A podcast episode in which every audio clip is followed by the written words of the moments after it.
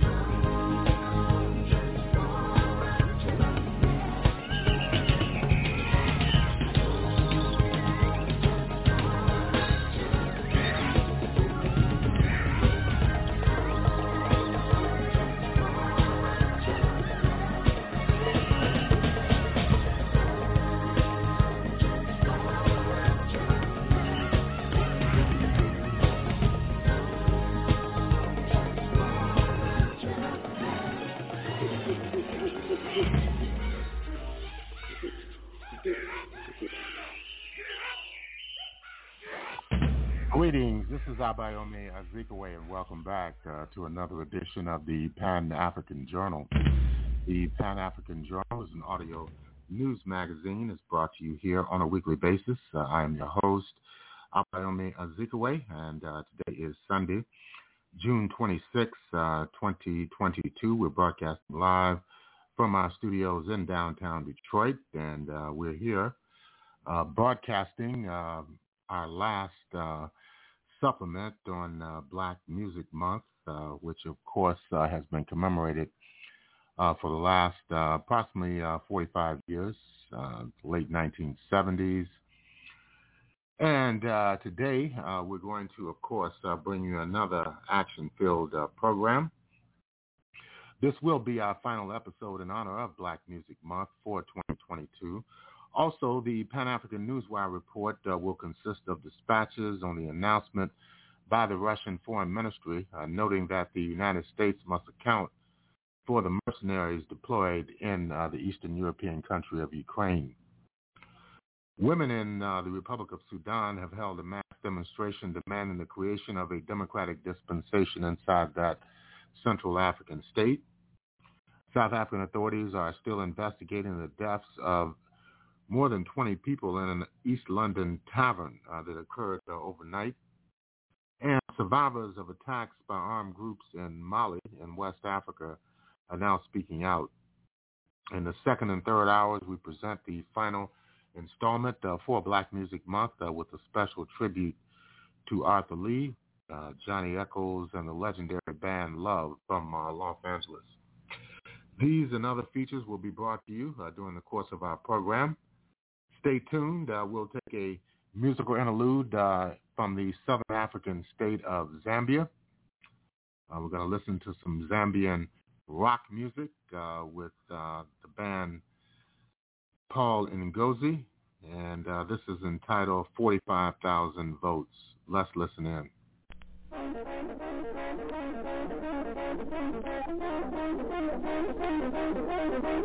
Thank you.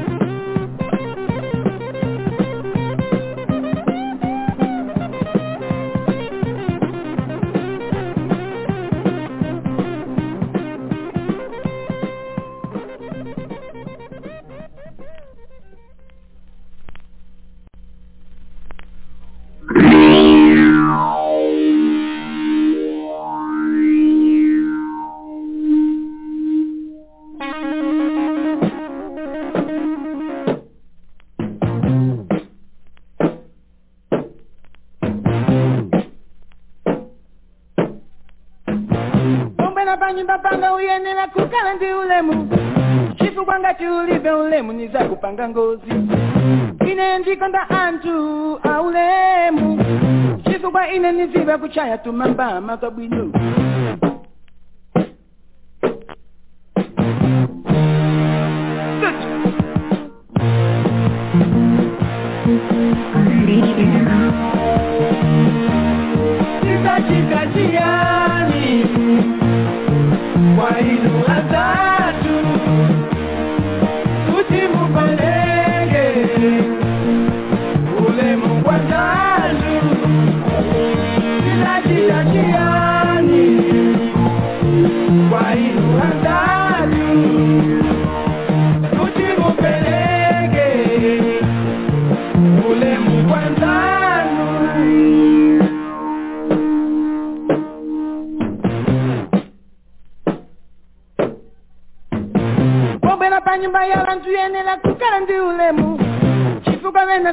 unavyokamba kamba vokamba kamba vileta pamulomo uchifu kwa vena vaziva kuyasha tukopota ngozi yeah.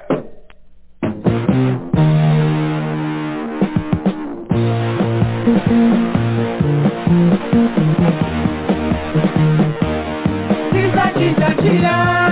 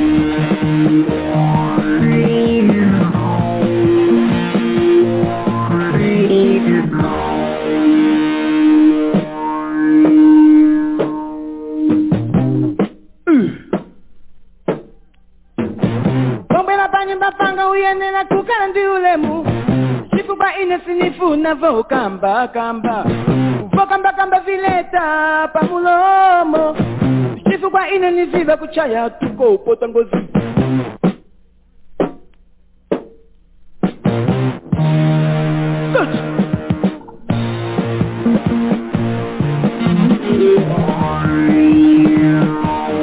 Chita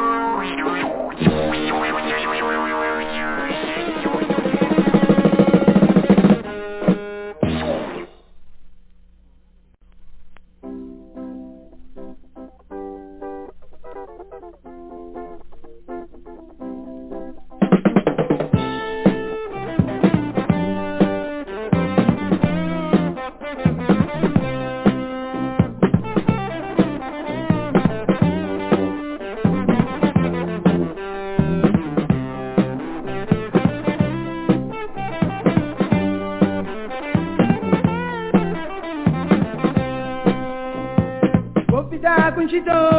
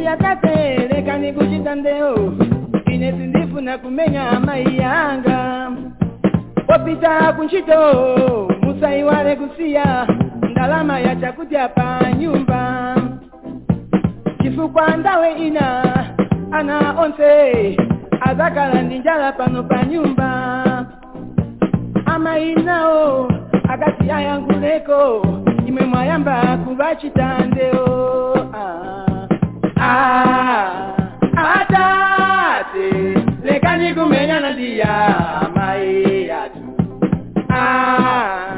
Atate lekani kumenyana ndiya mai yatu.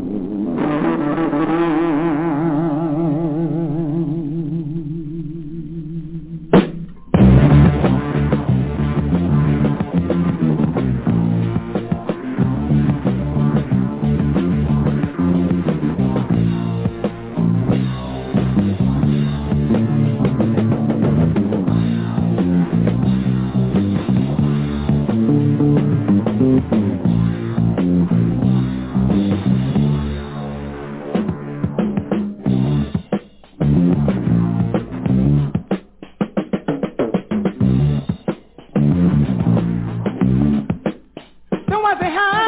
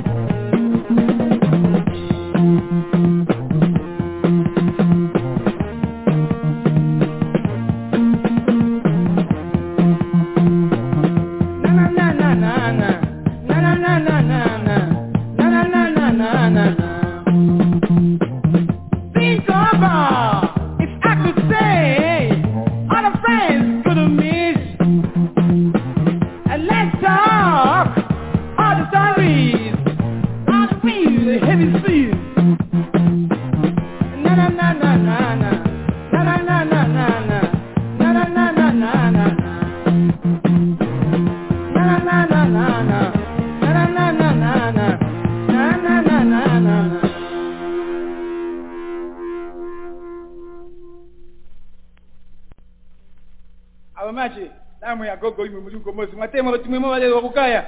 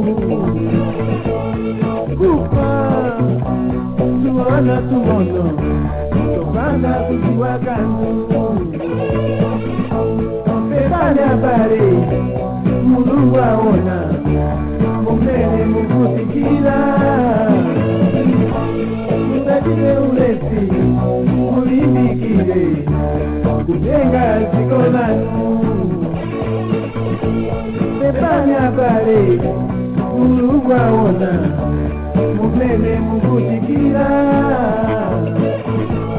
mukatijolezi mulindikile kutenga zikolanu ena anatuka maja. Ena anatuka mendo. Kifundo nasi chita be anu abambia tumepana bale kuruwaona kumene mukutikira musajile weleni mutenge zimbabwe mutenge zimbabwe. Pepana bale kuruwaona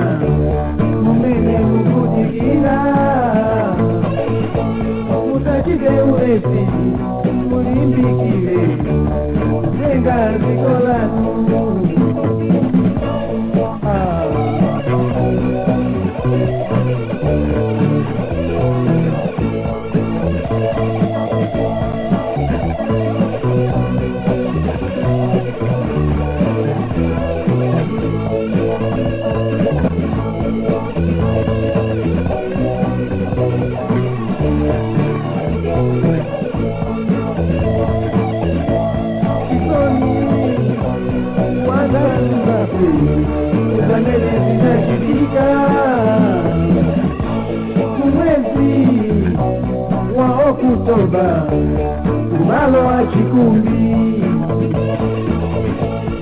Unafa, Tuana Tumono, Topanda Kutiwa Gandu,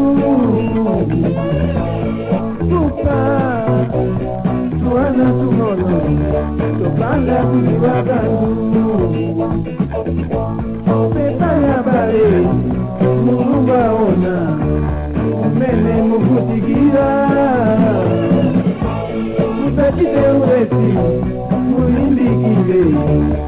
tengas mi corazón.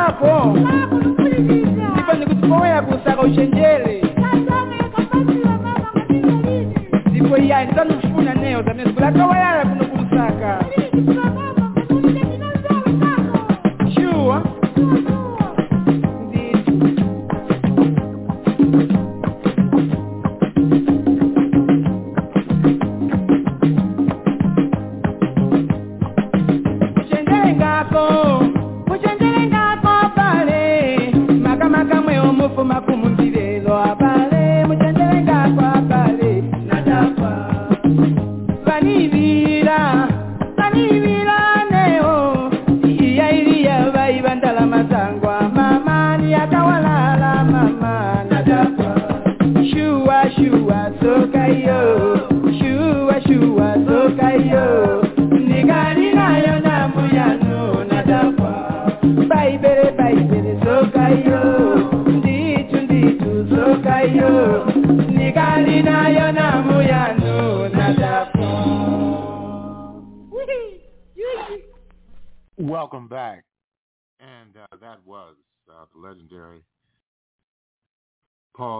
Uh, from uh, the Southern African state of Zambia. And of course, uh, that album was entitled 45,000 Votes, uh, released during the 1970s. And of course, the music labeled as um, Zamrock, uh, of course, uh, Ngozi uh, was one of the uh, pioneers in that genre. And of course, um, there's a lot to be said uh, in terms of uh, the contributions of uh, African music uh, to uh, the overall uh, music that became known as rock music in Britain, in Europe, as well as in the United States. So thank you so much for listening. You're listening to the Pan-African Journal, uh, worldwide uh, radio broadcast. Uh, I am your host, uh, Abayomi Azikiwe. Today is Sunday, June uh, 26, uh, 2022. We're broadcasting live from our studios uh, in uh, downtown Detroit. And I'd like to thank all of our listeners for tuning in once again to yet another edition of our program. We're commemorating Black Music Month. This is the final uh, episode of our Black Music Month uh, 2022 programming. And uh, we're going to be focusing on the legends Paul Ngozi, who we just heard. And coming up, of course, Arthur Lee and Johnny Echols, the pioneer uh, musicians uh, from Los Angeles uh, via Memphis, Tennessee. And uh, they uh, created the band Love in uh, 1965 and 1966. And of course, uh, we're going to be hearing some of their music as well as a rare archival interview uh, with Johnny Echols discussing the history of Arthur Lee himself, the band Love, and many other musicians and aggregations. Right now we want to move into our Pan-African Newswire segment. These are some of the headlines in the Pan-African Newswire for today. Western countries are reluctant to answer Russia's questions about their mercenaries in Ukraine. That's according to the Russian Foreign Ministry spokeswoman Maria Zakharova. She said this uh, earlier today. Uh, she noted that as Russia, uh, said, uh, who is the ambassador to London, uh, they, uh, the Western countries, are writing some provocative, boorish things. They don't want to answer the question we ask about their activities. She said in an interview with the Voskresny uh, Vecher uh, the Sunday evening with Vladimir Solovyov on the Rossia 1 television channel. When asked whether the United States and the United Kingdom have contacted Russia concerning their nationals who are taking part in the combat operations in Ukraine. According to uh, Zakharova, the West is doing its utmost to continue the conflict in Ukraine as long as possible. They are sparing no efforts so that the conflict in Ukraine continues as long as possible. We remember what the U.S. Uh, 43rd President George Bush Jr. said, quote, Ukraine's mission is to kill as many as Russians as possible. They have endowed Ukraine and the Kiev regime uh, with this duty. They are using Ukraine um, as an instrument and the entire logistics are centered around that. Weapon supplies, sending people anything to keep the conflict burning, as UK Prime Minister Boris Johnson told uh, French President Emmanuel Macron uh, earlier today to prevent the settlement of this situation. Otherwise, their plans will fail, the Russian spokeswoman said. In news from the African continent, hundreds of Sudanese women dressed in white tuabs women's national dress in Sudan yesterday uh, took to the streets of Omdurman city, uh, calling for an end to the excessive violence against protesters and the restoration of civilian rule. The women's rally was organized by the pro-democracy Kandakat, the Nubian Queens group, uh, with the participation of over 20 women's organizations, including mothers of martyrs, gender groups, lawyers, doctors, as well as political parties. The demonstrators chanted uh, slogans hostile to the military coup, such as the revolution is the revolution of the people, the authority is for the people, and the military have to go back uh, to the barracks. Also, they chanted slogans reminding women's roles in the December revolution. Oh, girls, stay steady. The revolution is a girls' revolution. Despite uh, several cases of sexual assaults and rape uh, by uh, the security forces on detained female protesters, Sudanese women continue to participate in the anti-coup demonstrations organized by the Neighborhood Committee in Khartoum State.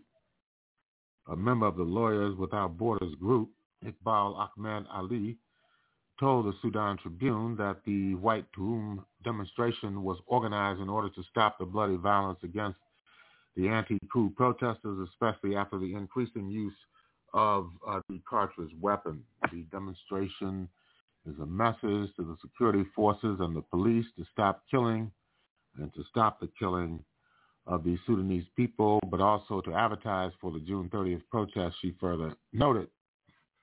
Activists and political parties launched since a week of a campaign calling to demonstrate on June 30th against the military coup of General Abdel Fattah al-Burhan.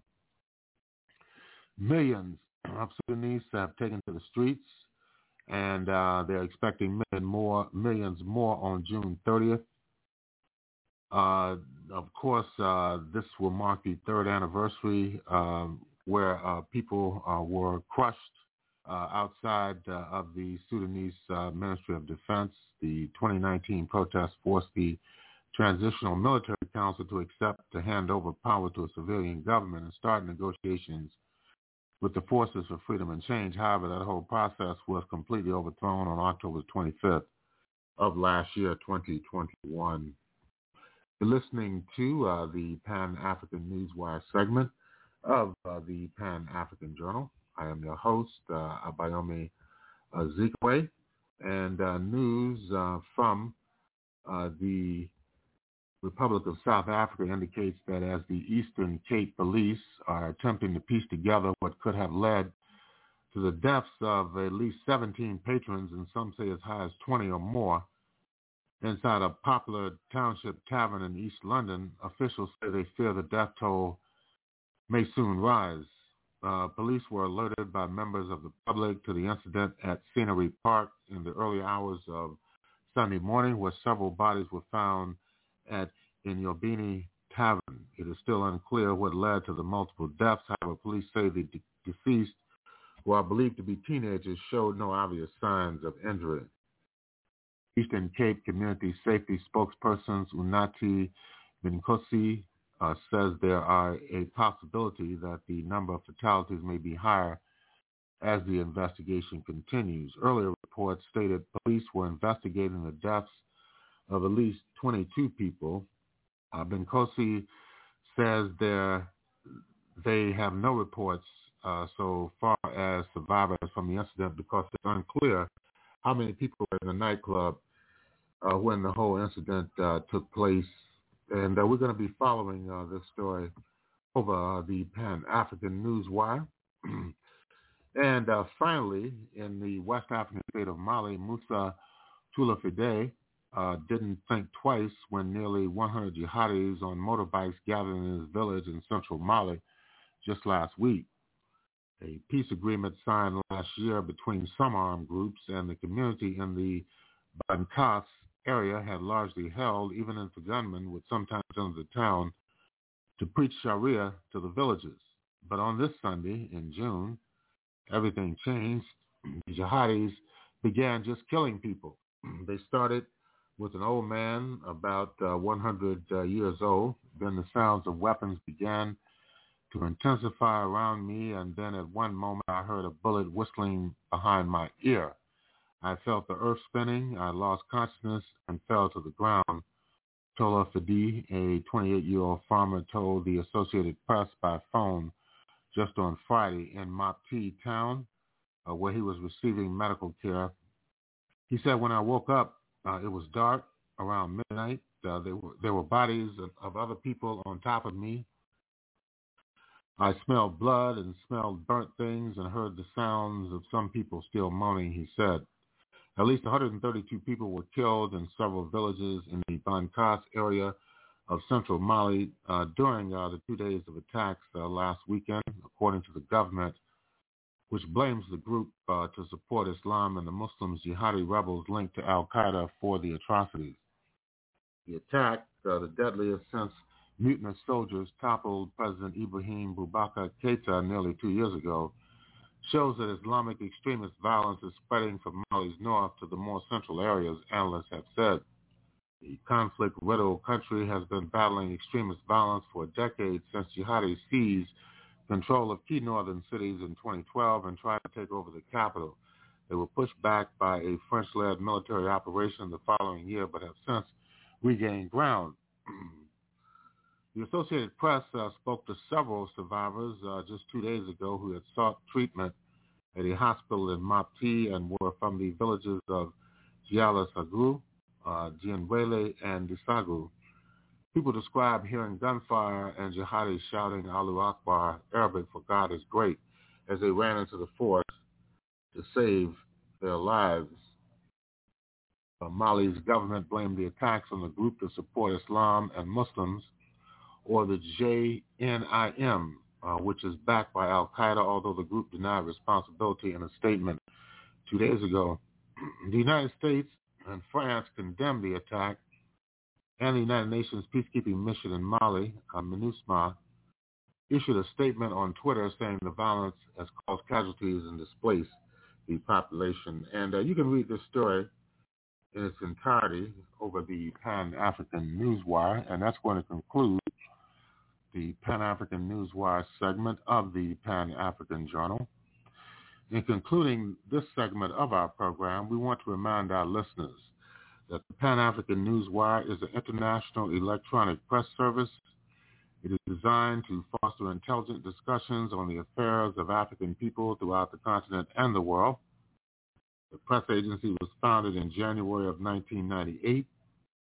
Since then, it has published tens of thousands of articles and dispatches in numerous newspapers, uh, magazines, journals, research reports, and on blogs and websites throughout the world.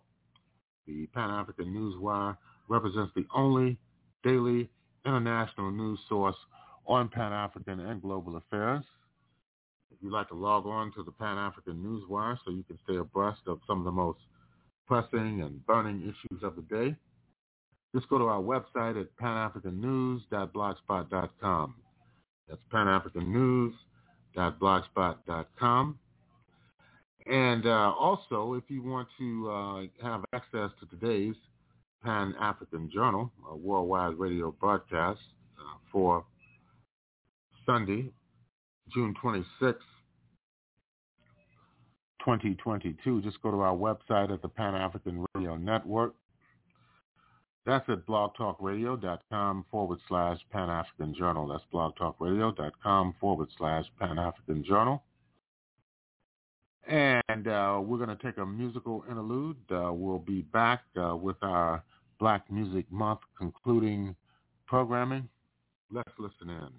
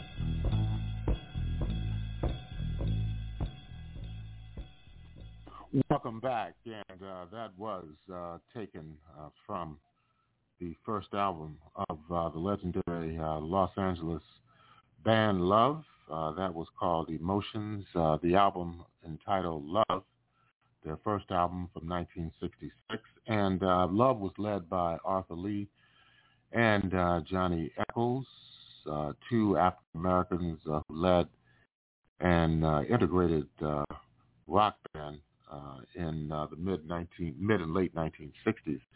Uh, when they began, of course, Arthur Lee continued uh, for many decades afterwards to create music, and Johnny Echols is continuing uh, to create music. And uh, we're going to listen uh, to an extensive interview uh, with Johnny Echols discussing the history of the band Love, uh, the development uh, of uh, what became known as rock or progressive rock music uh, of the mid and late uh, 1960s, early 1970s, and of course, um, uh, a first-hand view of the myth, the man, the legend, Arthur Lee. Uh, let's listen in to this historic interview with Johnny Echols. Yeah, that it's alright. I won't forget all the times I've waited patiently for you. And you'll do just what you choose to do. And I will be alone again tonight, my dear. Hi, and welcome to Gonzarilla. This is a podcast about music, movies, comedy, and all forms of excessive consumption. My name is Brian Bentley, and I want to thank you guys for joining us today. The song you just heard was Alone Again Or. We're going to be talking about the band that wrote that song and especially the 1960s and the LA rock music scene. It was kind of like a giant door that opened to a new world of musical and sensory experience.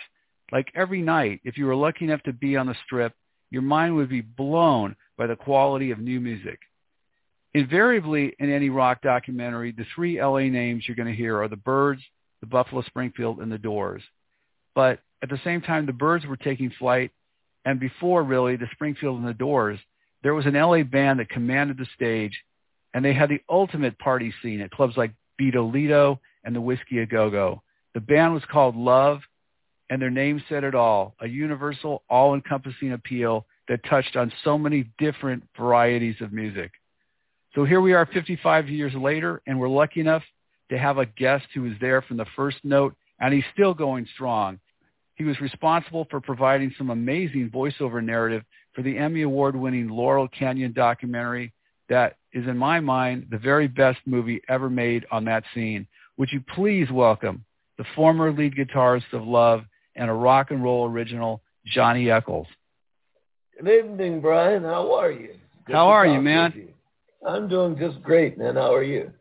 I'm doing fine, and I want to thank you so much for being here today. There's a lot of ground to cover, but before we discuss the history and like the backstories of this great band, I wanted to ask you about Laurel Canyon. You were one of the principal narrators, uh, along with photographer Henry Diltz. How did you get involved in this project? Uh, Jeff Pollack gave me a call and asked if I would be interested in doing this he knew that I was a little reticent because uh, I had done a couple of these before and they didn't turn out the way I wanted. So he assured me beforehand that they were going to let the people who were involved tell the story the way they lived it. And so uh, that's exactly what they did. And it turned out well. You know, the funny thing is the movie was released in a pretty crowded market. There was another movie about Laurel Canyon uh, the one where Jakob Dylan mixes interviews with onstage performance. So they were two really, to me, differently made movies. People might have got them confused. Yeah, I think they did. As a matter of fact, I was asked uh, initially to see that they talked to me about Jakob's project, Jakob Dylan's project, but they gave me very little information. They just said, "Hey, you're interested in doing uh, a thing with Jakob Dylan about uh, Laurel Canyon?" But that's all they they told me. So um, you know, I think Jakob's project it was fine, but it was more inclined toward um, selling Jakob's album and his perspective than reality. I don't know about other people, but when I watch these rock documentaries, I always get the feeling that almost every word is scripted by a, a writer or a director, and that the the guests are just reciting lines but I didn't feel like that with your movie whatsoever. Laurel Canyon was really unique in that perspective. It was just an amazing job, and I was so happy that they gave you guys the due that you that you deserve because there's been several documentaries out where uh, the band Love hasn't really been mentioned in the 60s scene to the extent that you guys were in uh, Alison's film, Alison mm-hmm. Ellwood. She's the director. You're involved right now, I believe, in narrating on another project. Uh, it's coming out called Where the Action Was. Yes, correct. Yeah, we uh, had done several of those. This was Dick Clark's thing, and I believe um, uh, will tell the story from the perspective of the artist and that show, and I believe American Bandstand is also involved in it. But it was um, a, a TV show called Where the Action Is, and uh, Paul Revere and the Raiders, I believe they were the house band on this set, and they would bring uh, musicians in, and we would actually play the music rather than doing uh, you know, lip syncs and things. We actually played. Is that coming out on any platform that we can look forward to? Yes, I believe it will be on either Netflix or Epix. I'm not sure if they've worked out which um, medium they will use, but on one of the, the larger streaming services.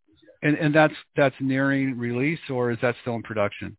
I, I think it's still in production. Uh, we've all done our parts, and we've done the narration, and they've gotten all together. You know, I wanted to start back kind of at the beginning, and I know you've probably answered you know these questions before, but do you remember when you were a kid the first time that you decided or that you knew you really wanted to pursue music? Yes, I do. I can tell you. I was in elementary school, I think, uh, gosh, second or third grade, and we were having show and tell at school. And there was a kid, and his name was Danny, and he had to go to the nurse's office. And he had brought a Harmony Sovereign guitar at this part of show and tell. And he asked me to hold his guitar for him and take care of it.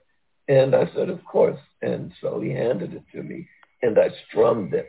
And just the vibrations of the strings kind of, you know, it just tickled my soul. And it, it was just a love affair that began and, and that's still going on to this day. I just fell in love with the sound, the feel, the whole uh, aspect of, of the guitar was just, you know, it was all encompassing. And, and um, so uh, it was magic. And so I were you self-taught?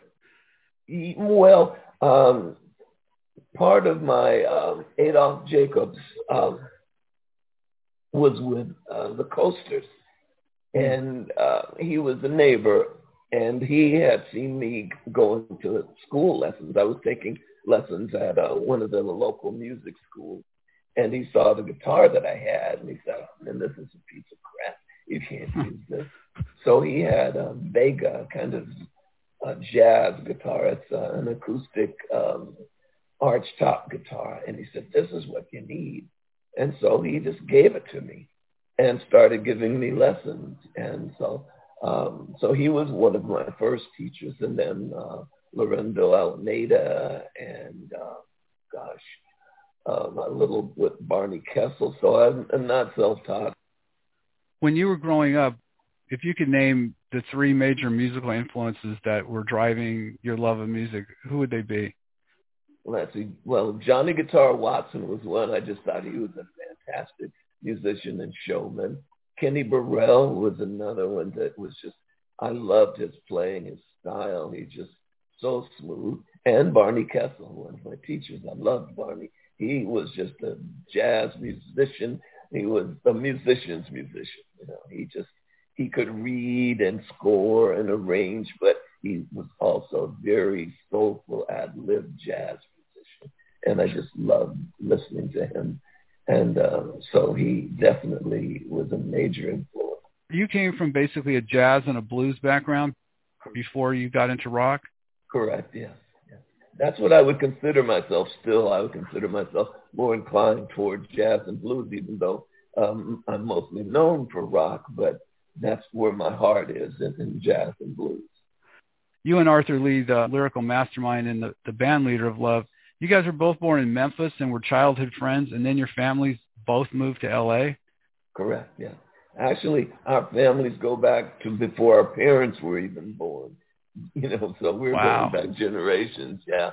And um, so Arthur lived uh, a few doors down from me in Memphis, but you know, he was like three years older than me, so you know, when you're a kid, that's that's major. Yeah, that's and huge. So he yeah. was more like my big brother, and um, they moved to Los Angeles, and probably a few months later, my family moved. And just this is serendipity. We wound up living a couple doors down from each other without it wasn't planned. It just worked out that way. So, you know, Arthur's been in my life. You know, he's always. You know, I never knew a time in life that he wasn't there. And then you went to Dorsey High School in LA, is that correct? Correct, yes.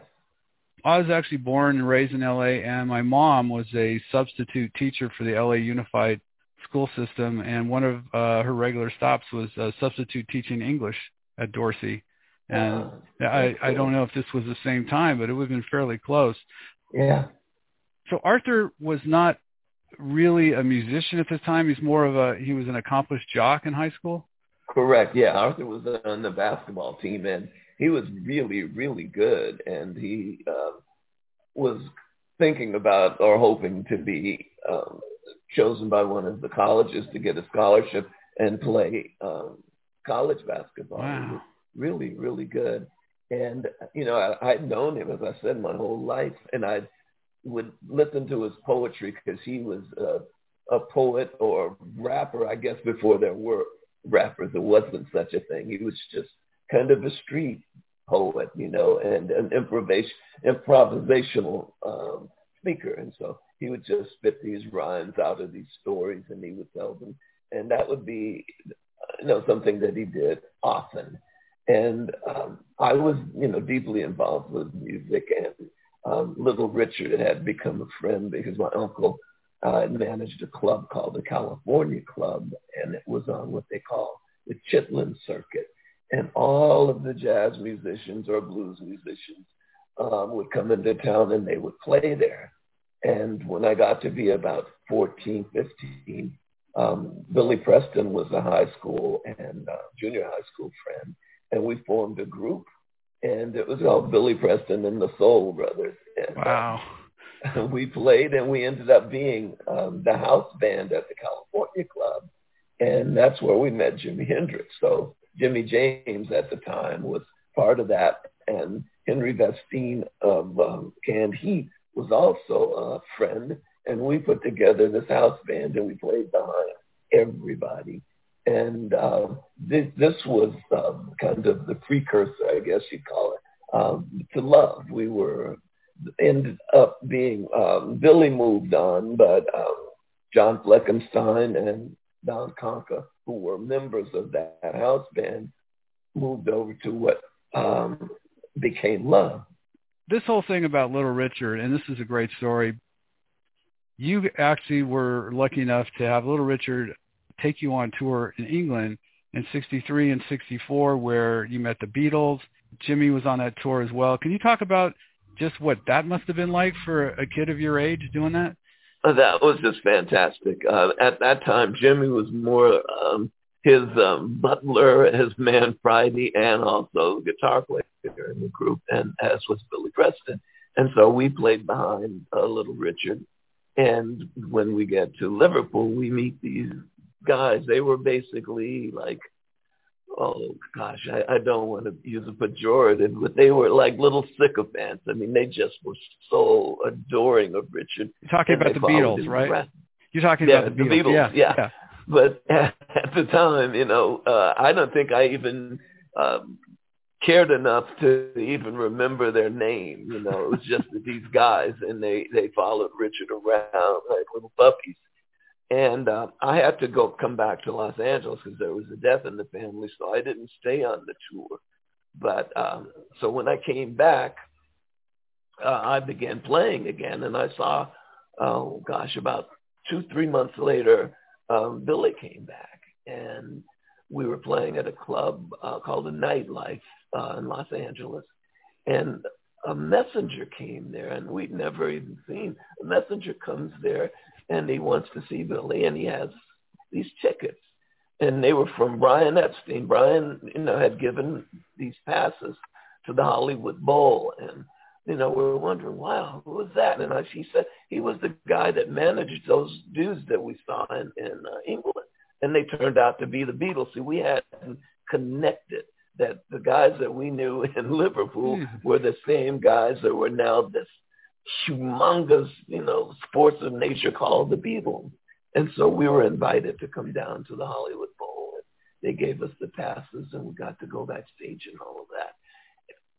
All of these screaming girls and it was just mind blowing because we did not expect and had no way of, of even beginning to understand the phenomena that was, you know, the Beatles. So um, it, it just it was a major influence when we looked at that and this is what I'm to do, you know, because we saw with these, you know, they could have any girl that they wanted, you know, we're still teenage boys, and you know that was just something that we, just thought was fantastic. So, yeah, we um, serendipity, I guess. Again, that word comes up a lot, but we just were in the right place at the right time, and and uh, were exposed to that, and you know, right at the, the beginning was that by any chance the 65 Hollywood Bowl show that you guys yes. were backstage? Yes. I'm gonna I'm gonna say something here, and I don't know if anybody believes me who are friends listening to this, but I was at that show myself. Oh, really? yes, I wow. was. Um, I was a very little kid, and my mother took us down, and uh, we uh, got box seats because she was very generous. She she spent a lot of money on her kids if she could if she had it, and I will never forget the the girls jumping into the pool trying to get at uh, John and Paul and yeah. I, yes. and that I was re- incredible. and, and I remember jelly beans being thrown, like yellow jelly beans all over the ground. But what I remember the most was I couldn't hear I couldn't hear the PA at all because of the screams. At some points, the screams were so loud. Yeah, I was a little kid with my hands over my ears and, and like, but everything it it, the, the the equipment really hadn't caught up yet with the with the noise, right? Uh, that would That's come from correct, yeah. Yeah, it was just amazing. Uh, we just weren't ready for that, and um, you know, as I said, that was just a, a turning point, I think, for us musically because then you know we had been basically a cover band, you know, and now we uh, could see that people were they, they did their own thing and their own music and had their own style of dress and all of that. So they were a major influence on us. It was a turning point, actually. Regarding Jimi Hendrix, the path that he took, there were a couple of questions I had for you. The first one was, you've been quoted as saying that you saw him and he he was okay as Jimmy James, and then you saw him a couple of years later, and you were just like, what the, you know, he he had really made some major progressions. Absolutely, it was unbelievable the difference. I mean, before when I knew him, he was an okay, just a workman-like guitar player, a club guitar player, and you'd see them just about at any club you go to. There's just a guy that plays the guitar, and he's okay, but he's not a phenomenal. And um, we, Arthur and me, went by the Whisky a Go Go to see Jimi Hendrix. Now again, I hadn't put Jimi Hendrix together with the guy that I knew back, you know, at the California club named Jimmy James. And uh, when we went in and we were waiting and talking, and all of a sudden he comes up and stands on stage, and Arthur says, "Hey man, isn't that that guy from the California?" Wow, yeah, it is. And so uh, when he started playing, you know, our mouths were just open. This guy goes from being, you know, a so-so musician to, you know, just a god-like character. I mean, this guy was fantastic. And, you know, I, it was just hard to figure out how he could go from there to where he wound up in the space of less than a couple of years. So after they did the show, he invited us up to the dressing room and we talked and chatted and stuff. And so I jokingly asked him, man, did you uh you make a trip down to the crossroads? And, you know, it was funny and we laughed. He said, No, man, I make a daily trip to the woodshed. and that's basically what he, you know, you, whenever you saw Jimmy, even if you're just sitting down chatting with him or whatever, or like we're talking now, he would have a guitar in his hand. He always had a guitar, and um, it just uh, it became a part of him, and you know his it shows practice does definitely make perfect, and it definitely did for him.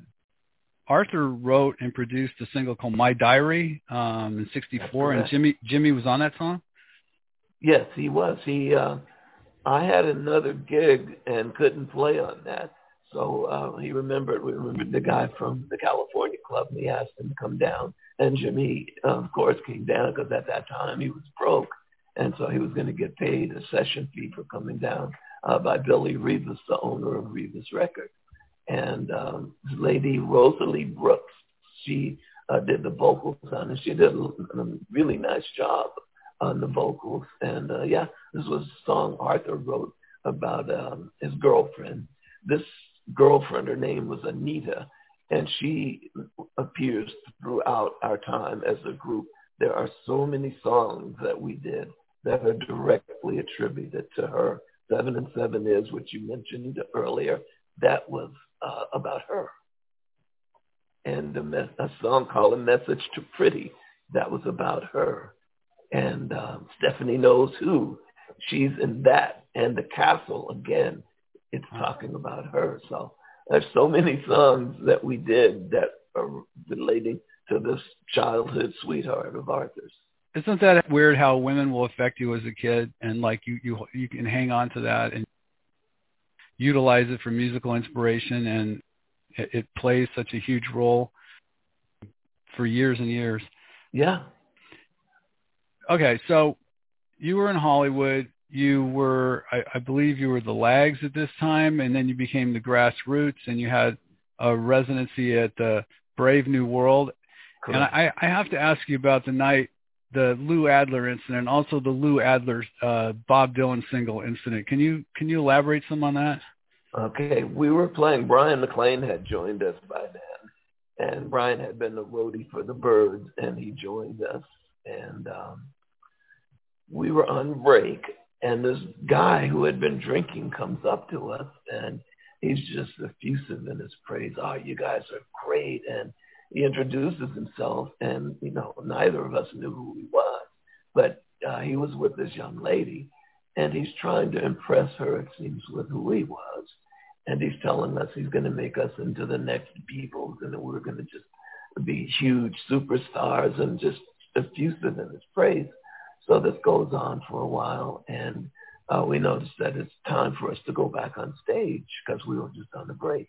And Bryan basically cut him off and says, man, you know, why don't you speak to our manager because we've got to go back and play. Now, under normal circumstances, that would have been fine. Nobody, he would have said, cool, can you have a card or something? But instead, he, having uh, been inebriated at the point, he just took it the wrong way and just went off.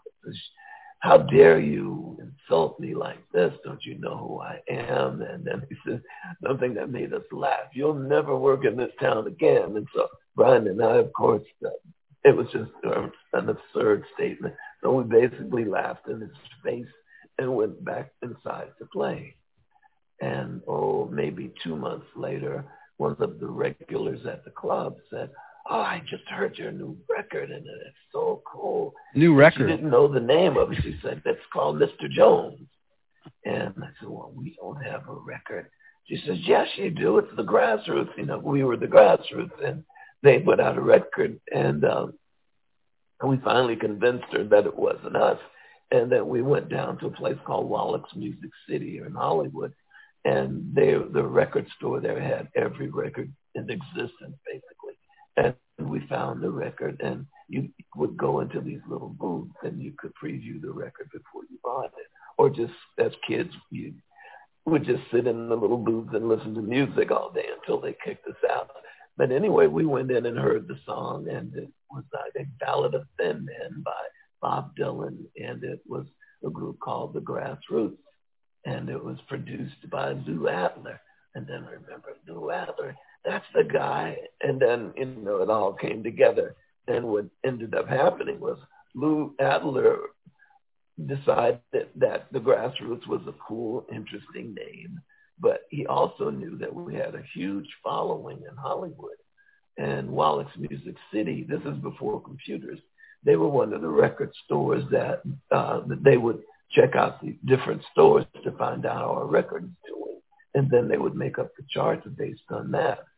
And this record was just selling like hotcakes because the people still didn't know it wasn't us. So uh, they went and bought it. And of course, by the time they find out that it's somebody else, it's too late. They've already bought it. So the record moved up the charts based on that. And um, we had a what's called a poor man's copyright, where you uh, send yourself a registered letter and it's sealed and you put all the information in the letter. And if you go to court, the judge unseals it and if you have prior claim, usually it'll prevail. But we had spoken to an attorney and they said, this guy is really a big shot in the music business, the guy that you insulted. So um, it would be probably, it would behoove you to just get a new name because fighting him in court is going to cost you a lot of money and you're going to have a lot of people upset with you and uh, you could end up destroying your careers before it even starts. So, uh, what year was this? This, uh, this would have been 1965. So Bob didn't want to put it out as Bob Dylan. I, I I'm kind of confused. No, no, he... that was the grassroots. Bob Dylan wrote the song. They just used oh. one of Bob Dylan's songs. No, these were studio musicians that he got together up in San Francisco. Okay. And um, he just gave them the name the Grassroots because he knew immediately they would sell a lot of records. I got it. I got it. Yeah, I was trying to figure out because so it was a cover of Ballad of a Thin Man. Yeah. Yeah. Wow.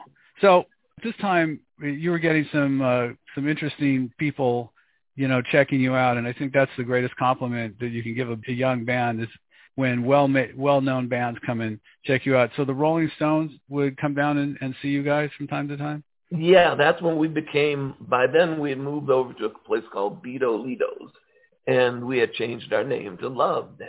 And yeah, the Rolling Stones would come down. The Byrds would often see us uh, the Led Zeppelin before they became Led Zeppelin used to come in and see us. Oh gosh, the Doors, of course, would hang out with because we were friends with the Doors, and and later uh, we'll speak about this later. We actually got them their record deal, but so yeah, yeah we, and uh, see, we were uh, Cosmos Alley is where Bido Litos was, and it was right behind um, a place called Shelly's Manne-Hole and that was the place where all the jazz musicians of the day would play. So Miles Davis, uh, Paul Horn, Coltrane, uh, Charlie Mingus. Anyway, they would play there, and um, on their breaks, they would come out in, in the alley behind it, and they'd see all of these people. And we'd have literary people lined up around the block, and they would put speakers outside because the club was so small; it would hold maybe 75 people but they could put hundreds and hundreds of people outside and they would, you know, put these huge voices the theater speakers. And so there was more action going on outside than inside the club. I think I'm familiar with that street. It's Cosmos Alley is just like south of Hollywood Boulevard over there Correct. where like Bordner's and all those places are now. Yeah, yeah. So you guys are playing. You're now now you've come up with the name Love. I hear that David Crosby uh, gave you a little advice on uh, you guys were so enamored of the Byrds. Yeah, if you listen to our first album, it's it's very you know it's reminiscent. We don't actually sound like them, but we're using the kind of the twelve string jangly guitar sound. Yeah. And um, Brian was close with the Byrds because he used to be their roadie, and so we got to know David. And David said, uh, you know, there's already a Byrd, and if you guys want to make it, you're gonna have to do your own thing. And that turned out to be really, really good advice because, you know, as he said, there was already a Byrds and they were doing a fantastic job at being the Byrds. So, um, you know, us coming along as, you know, uh, trying to imitate them really wasn't a way to actually, you know, to make a mark in, in uh, music. So uh, we developed our own style, which we would call eclectic. You know, we played all different kinds of music and and it was fun. It was like we were basically at, if you listen to music back then on the radio, you would hear Frank Sinatra, and then you may hear uh, Howlin' Wolf, and then you may hear the Philharmonic Orchestra, all played on the same radio station. You know, it, it, instead of having this, these little niche kind of things, you know, the top 40 or whatever they do now, they would have all these different types of music and different genres would be played back to back on local radio stations. Also on stages, like I mean, the Fillmore would have like uh, Buffalo Springfield, Taj Mahal, uh, you know, Jimi Hendrix, uh, and just various various genres. Everything wasn't just like segmented and slotted the way it is now. That's see, that's when the corporate interests and the business people started getting involved, and they decided, well, if this is a hit, then do the same thing again and again right. and again and again. And so that's how music is. And it, it evolved into that. But during that point, music was just open and free and, you know, so many different and diverging, different kinds of, of music would be played and you were exposed to such, you know, talent back then. You know, as I say, you'd listen to, you know, Burt Bacharach and then you'd listen to uh, Muddy Waters or, you know, or the Rolling Stones or someone all on the same station. And so that's basically what we did. We wanted to be that.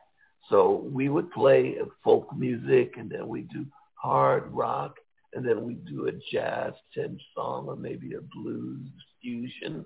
And, you know, it just made it interesting. It, it kept us involved because we were always doing something different with each song. So we couldn't be categorized. And that ended up being our kind of our, our mantra, so to speak, as um, not being able to put us in, in a bag, so.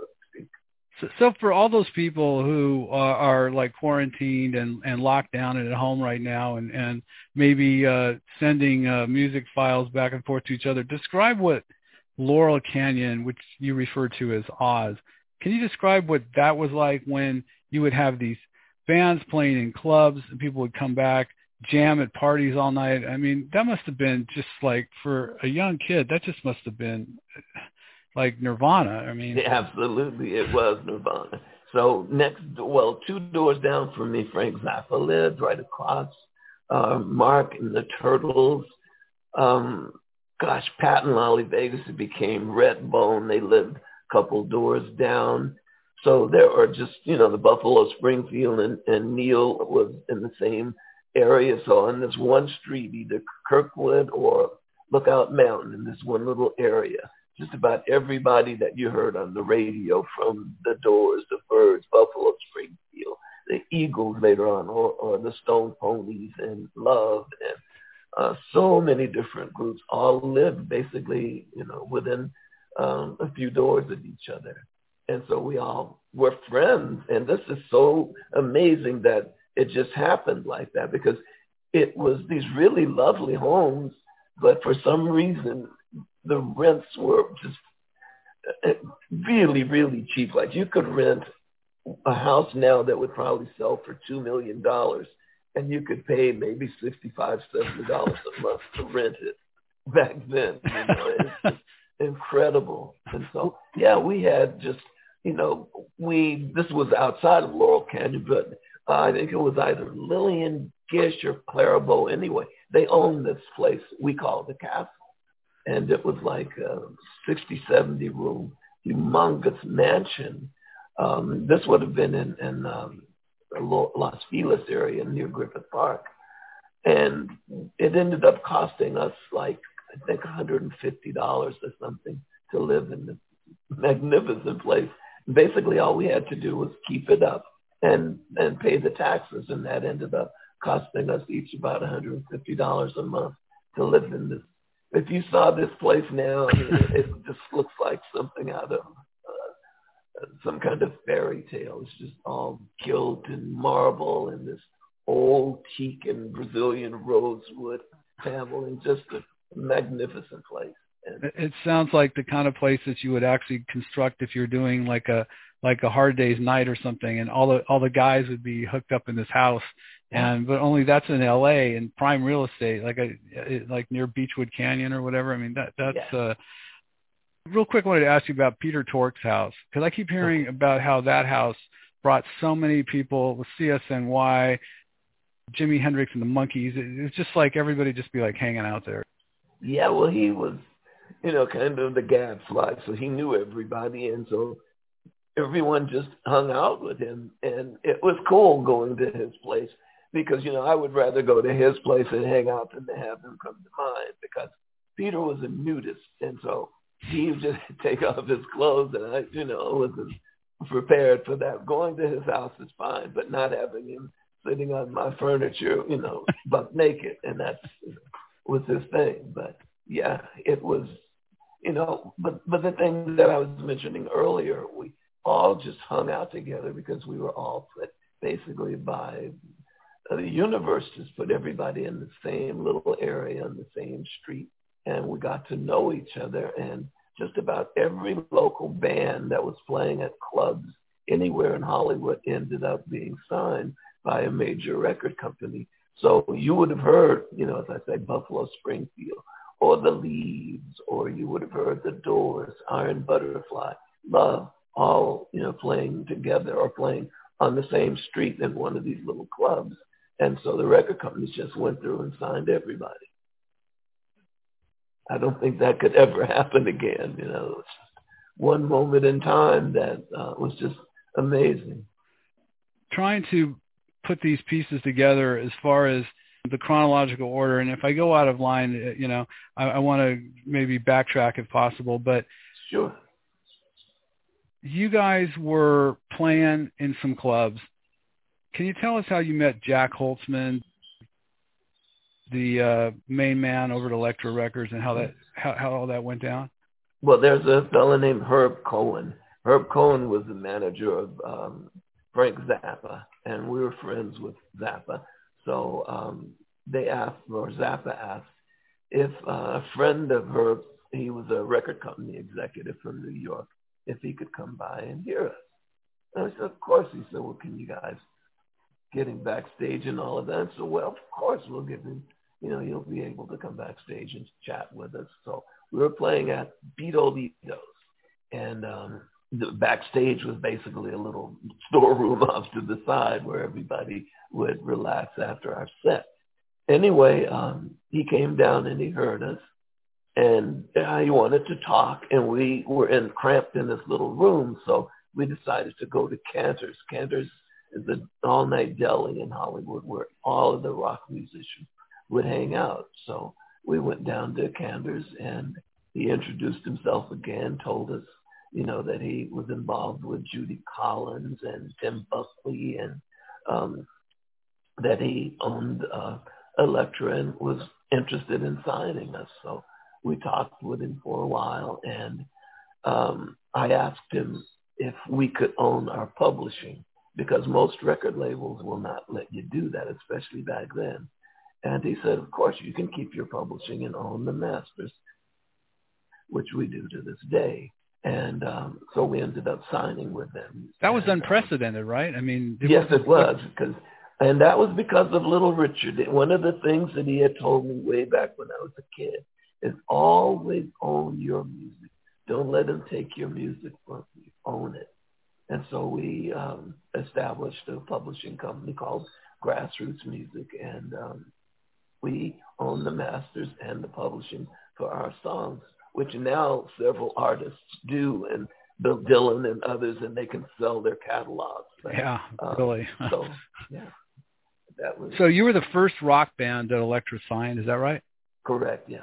I want to get into this story that's been told many times, but uh, you were effectively, in some respects, the agent, and probably should have gotten 15% of whatever the contract was. But you were like very instrumental in getting the Doors signed to Elektra can you talk about your relationship with Jim Morrison, which I find interesting because anybody who knew Jim Morrison, I'd always like to, you know, hear some Jim Morrison stories. But how did that all work about? Because everyone was sort of in the scene at the same time, and, and they were looking for a record deal, but people they were kind of uneven live. Mm-hmm.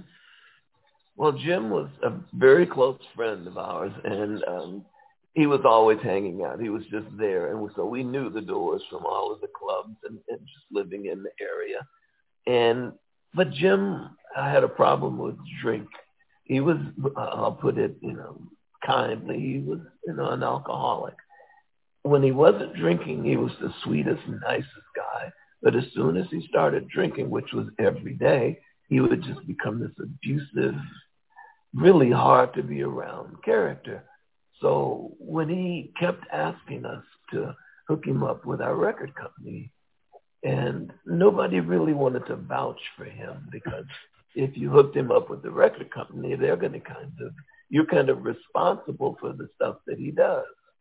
And so a couple of months go by and people at MCA Records, which at the time was a humongous company, and they had this clout that Elektra just did not have. And they offered us, which at the time would have been probably one of the largest signing bonuses of any group. I mean, it would have been more than the Beatles and Stones and all of these people combined. It would have been $50,000, which at the time, as I said, was just a humongous sum to sign the group. So they offered us that to leave Elektra and sign with them. And Arthur and I came up with the brother, well, me actually, but um, I'll include him kind of ameliorated. Um, we came up with this brilliant idea that if we hooked Elektra up with the Doors, they would uh, have a group in the game and they would let us go. They would allow MCA to buy our contract out. So we invited Jack to come down to the Whisky and hear the Doors. And he came all the way from New York and he's there waiting to hear this fantastic group that we've been bragging about. And Jim is drunk, really, really drunk, and they were miserable. The group sounded horrible. When the set was over, Jack just looked at us and you know, he, we could see that he was really, really ticked off. He said, you bring me all the way out here for this? And, you know, basically, how dare you? And so, you know, we went down several notches in his eye. But um, we managed to talk him into coming back again. And he came back again, but this time Jim was sober. I, I believe Iron Butterfly were on the bill with them. So, you know, you have this kind of rivalry going. So Jim put on a rock clinic. You know, he was just great and did all of the Light My Fire and The End and all of these songs. And Jack saw what we saw, that the Doors, you know, were going to be something because they just had this thing with Jim, you know, out front and, and this kind of sullen, moody, really super handsome guy. And all the girls just loved him. And, you know, we just knew that anybody could see that. He seemed to me to be a guy that wasn't particularly trying to impress an audience. He wasn't he wasn't out there trying to say, "Hey, like me." He was up there just doing his thing. I think that self-confidence and that charisma good looking dude on top of it. But I mean, you put all that together. I just thought it was funny that he was in a band with um, three three musicians who were into transcendental meditation, and he was such a wasn't he just such a different person? I mean, literally, he'd be out walking on a hotel ledge while they they'd be doing meditation. Well, yeah, he was. As I say, Jim was different. He was a strange human being, but he he was. Uh, really kind of had a magnetic personality. You either liked him when you saw him when he wasn't drinking, which was rare, or you hated his guts. But he was also a poet, just like Arthur. He wasn't much of a musician, but he was, you know, a fantastic wordsmith. And he could put words together in such a way that, you know, it painted a picture. And, and, you know, Arthur did this, as I mentioned, and so did Jim. And they just had this ability to to do that, you know, to paint a picture with words. And so we knew that that he and the Doors, even though the Doors didn't have a bass player when they played live, so they didn't have the full impact that a rock and roll group with the bass and the driving drums would have. But they had a different sort of, you know, very tight, well-rehearsed sound. And contrary to what it appears, Jim was very much into wanting to be because at the time love was the biggest group in Hollywood. Even with the Byrds and all of the other people, we could still outdraw them, you know, by orders of magnitude. We just were, you know, humongous at that time. And he wanted to be like us. That was his dream is to be loved. So he, um, as I mentioned, asked and asked and asked. And when we finally got him hooked up, then he just changed you know, uh, he became this kind of uh, haughty character. He, he was like a character out of a Hemingway novel or, or something. He was, you know, not the same guy that we had known for all of these years. He all of a sudden, once success and stardom and fame started to come his way, he did his best to push it away, you know, and instead of, you know, the, the Greek god Adonis look that the girls loved. He became overweight and with a big Santa Claus beard. It seems like he was trying his best to destroy that which he had created, which is in itself strange. It's like yeah. bipolar. You know. I think sometimes the expectations and the fame get to certain artists and they kind of do a about face to try to uh you know walk away from that. I mean, it's, you can see it in, in some artists in present day like for instance Jack White or the Black Keys or some other band like Beck for instance. They they become super popular and then they deliberately put out records that are less commercial, just in a way to just sort of get that pressure off because Jim was really in a bubble. I mean, I've studied the, the guy's story a lot, and I I find it interesting that Elektra had the two best. So by this point, the Doors are signed, right? So you guys Correct. are both. So Elektra's got the two baddest ass bands in LA on the label. Was there competition between you guys and the Doors once that happened? Well, it was you know, because of the fact that love was so huge in Hollywood, we were in the bubble. You know, it was like it was night and day the difference between us and the group just right under us. Be it um, Buffalo Springfield, the Doors, Iron Butterfly, Byrds, any of these people, love was just notches above them. So we didn't have that any competition. And so as far as the Doors were concerned, since we hooked them up, the only kind of uh, I guess, the, the way we kind of felt uh, betrayed, I guess, was because now all of the money that had been spent promoting love and, and getting together for tours and all of that, all of a sudden went to the doors because um, the doors had taken off. And uh, as I had mentioned before, the young girls were, they were just driven by that. And all of these little girls would go out and buy the Doors record. So they immediately shot to number one, and the Doors eclipsed Love as far as uh, on on Elektra because they were selling so many more records than we were, and at, after a point, um, outside of Hollywood, they started making noises. Now, as I said, we were humongous here in, in LA and Hollywood, but when you got outside of this area,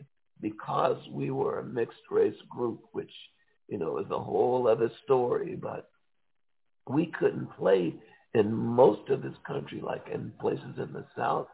They would book us because when they saw, you know, either they didn't see the album or when they saw the album, they couldn't tell that we were a mixed race group until they saw it. That was the next question I was going to ask you because Arthur's voice sounds crystal clear and pop. Did sometimes people freak out who hadn't seen you before when they saw you live? They thought you guys were a white band. Yes, they did. And most of the promoters did. And many times, as I said, we'd be booked for a gig and they find out and then it would be canceled.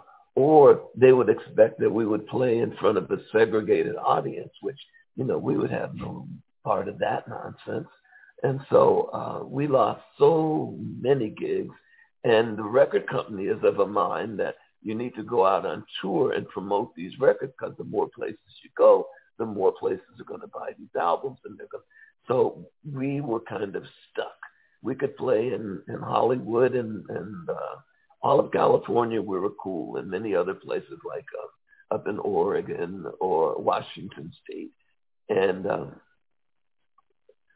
the East Coast we could play. But every place in between, with the exception of Texas, that was the one place that we could huh. play in the South. Other than that, we all of these places we couldn't play. And so the Doors could, of course, and they went out and, and just, you know, did their thing. And so, of course, they're making way, way, way more money for, for the record company. And so record company just kind of uh, flipped off of us and switched on to them. But so record companies tend to do that. They tend to, yeah, of course, as soon as the money starts yeah, as soon as the money starts going one direction and the momentum, it's. Uh, were, were you invited? Uh, was Love invited to play at uh, Monterey Pop because the Doors yes, did we, not? We didn't play because they didn't offer us enough money to play, and we had been, you know, playing uh, these freebies or, or uh, gigs that shouldn't have didn't pay as much as they should have. You know, we're we're doing things that, um, that weren't necessarily helpful to us and we just thought this isn't going to work. He's not offering us enough money.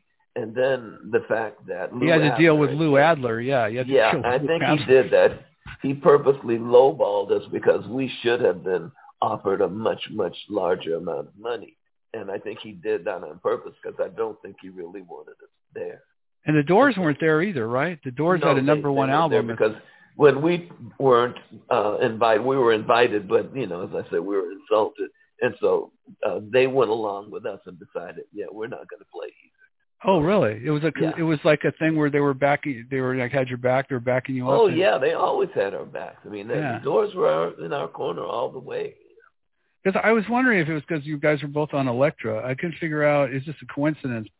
You know, I talked to Al Kooper a few months ago, and he was the stage manager or one of the stage managers there, and he was saying that uh he wasn't really talking smack about Lou Adler, but it, you know, it was there was a lot of politics going on, and uh Yeah, it, was. You know, there was a lot of things that were, were happening with him, and and uh, we just could not deal with that, so we didn't didn't play. But nobody knew what that was going to turn into. I mean, it's just Yeah. another gig up north, and and so uh, you know, at the time, well, even afterwards, it didn't turn into what it turned into later. Until years and years later, it became the thing because it basically catapulted Jimi Hendrix into the you know the stratosphere, and um, so if were it not for him being there, him and Janis Joplin, I doubt if, if people would. Okay, Carlos Santana too, also, but it wouldn't have been the the thing that it was without Jimi and then setting his guitar on fire and, and that. Thing. and the Who did the Who did a great job at that show yes, too. they did. I think a lot of it had to do with the movie that D.A. Pennebaker made, also the movie that they made on Woodstock. Don't you think that, that once you get that on film and that gets run over and over again, that really helps to cement a legacy, so to speak? Absolutely. That's absolutely that's correct. But you know, I'm speaking of at the time it just you know, we didn't think of it as this major mistake. We said, ah, it's another gig we didn't play. It wasn't until later that, you know, we realized, you know, what could have been had we done so. But uh, I'm still of a mind that that probably wasn't necessarily the best place for us because we needed a more intimate venue. And we also needed to play much longer to kind of get the crowd into us. You know. Did you have any trouble recreating? I know your early, your first two records were pretty garagey, but did you have any trouble recreating some of the studio stuff live? Was that ever a challenge? Now, now we can actually, when you go to our gigs, go online and listen to some of our stuff. Like last year, we played the last one we played was at the Echo here in Hollywood, or Uh-huh. the Cap. Listen to those, and you hear the strings and horns, except for the minor difference in the voice, because you're not hearing Arthur's voice, but you're hearing mine, and my voice is a lot of times we double, like on Seven Seven is in my little red book, we are doubling. So if you listen to that and close your eyes, you would know that you were not listening to a very high quality version of the record. Mean, Yeah, I'm sure. I'm sure. that good. You know. I I wanted to talk a little bit about the, the process of recording when you were going into the studio and sort of since Arthur wasn't uh, necessarily a musician by nature, how did the arrangements and the work uh, break down? Were, were you doing were you doing a lot of the a lot of the musicality in the studio? Yes, actually, Brian and I both did this. The way we would put things together, sort of like Elton John and Bernie Taupin, the way they would do. You know, he Taupin would send um, Elton John the words, and Elton would put the music to it. Well, we do it the opposite. Arthur was always singing and always writing songs, and so we'd hear him singing these songs all of the time. I mean, that was just something he did. Just every time you saw him, he's singing a new song, and, and uh, so we would get together, and Arthur would sing the melodies, and Brian and I would play different chords, and we would experiment, and Kenny too, to some extent. But it was mostly Brian and me, and we would play chords, and Arthur would say, "I like that. That's cool," and that would be part of his song. Once he said he liked something, it became part of his song, and we always had to play that. So, you know, it was trial and error over a period of months. We would play something and he'd like it or he didn't like it. He'd, you know, say, well, maybe if you did this or that, you know, so he's adding, even though he didn't have the musical ability or the knowledge to tell us what he was hearing, he could recognize it once he heard it. And once he heard it, as I say, it was part of the song. And so by trial and error and experimenting here and experimenting there, we put the music together to Arthur's words. And his lyrics, his lyrics were metered very kind of unusually. There, there would be. It wasn't like you were writing to a Stones or a Beatles song. So was it difficult to get the music to wrap around and fit to the um, sort of Byzantine, you know, elaborate structure of his lyrics? Actually, now, if you listen to Forever Changes, everything, not everything, but most of this is based around an F7 chord form. Hmm. So we're playing that basic form, and then we're sliding down and we're going to A in an F7 form.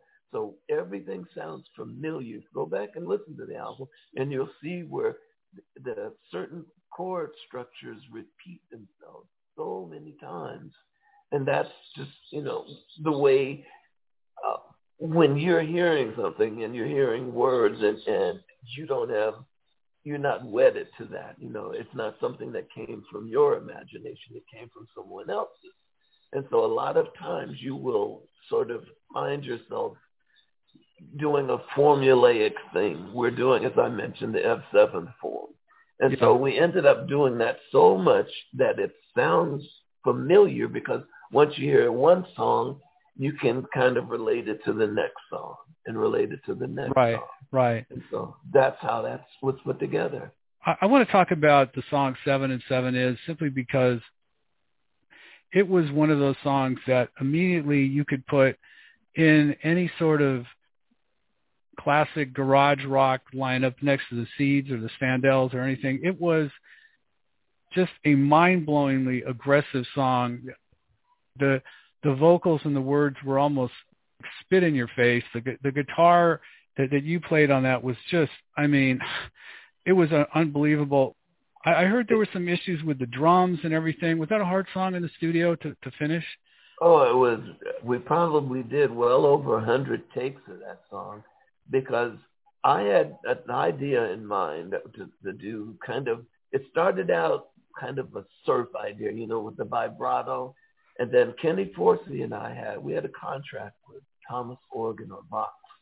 And they had sent us a bass pedal. Now, there had never been before that a pedal for a bass. This was a distortion pedal, but what it was was a volume booster. And we started working on this at home and working on different songs.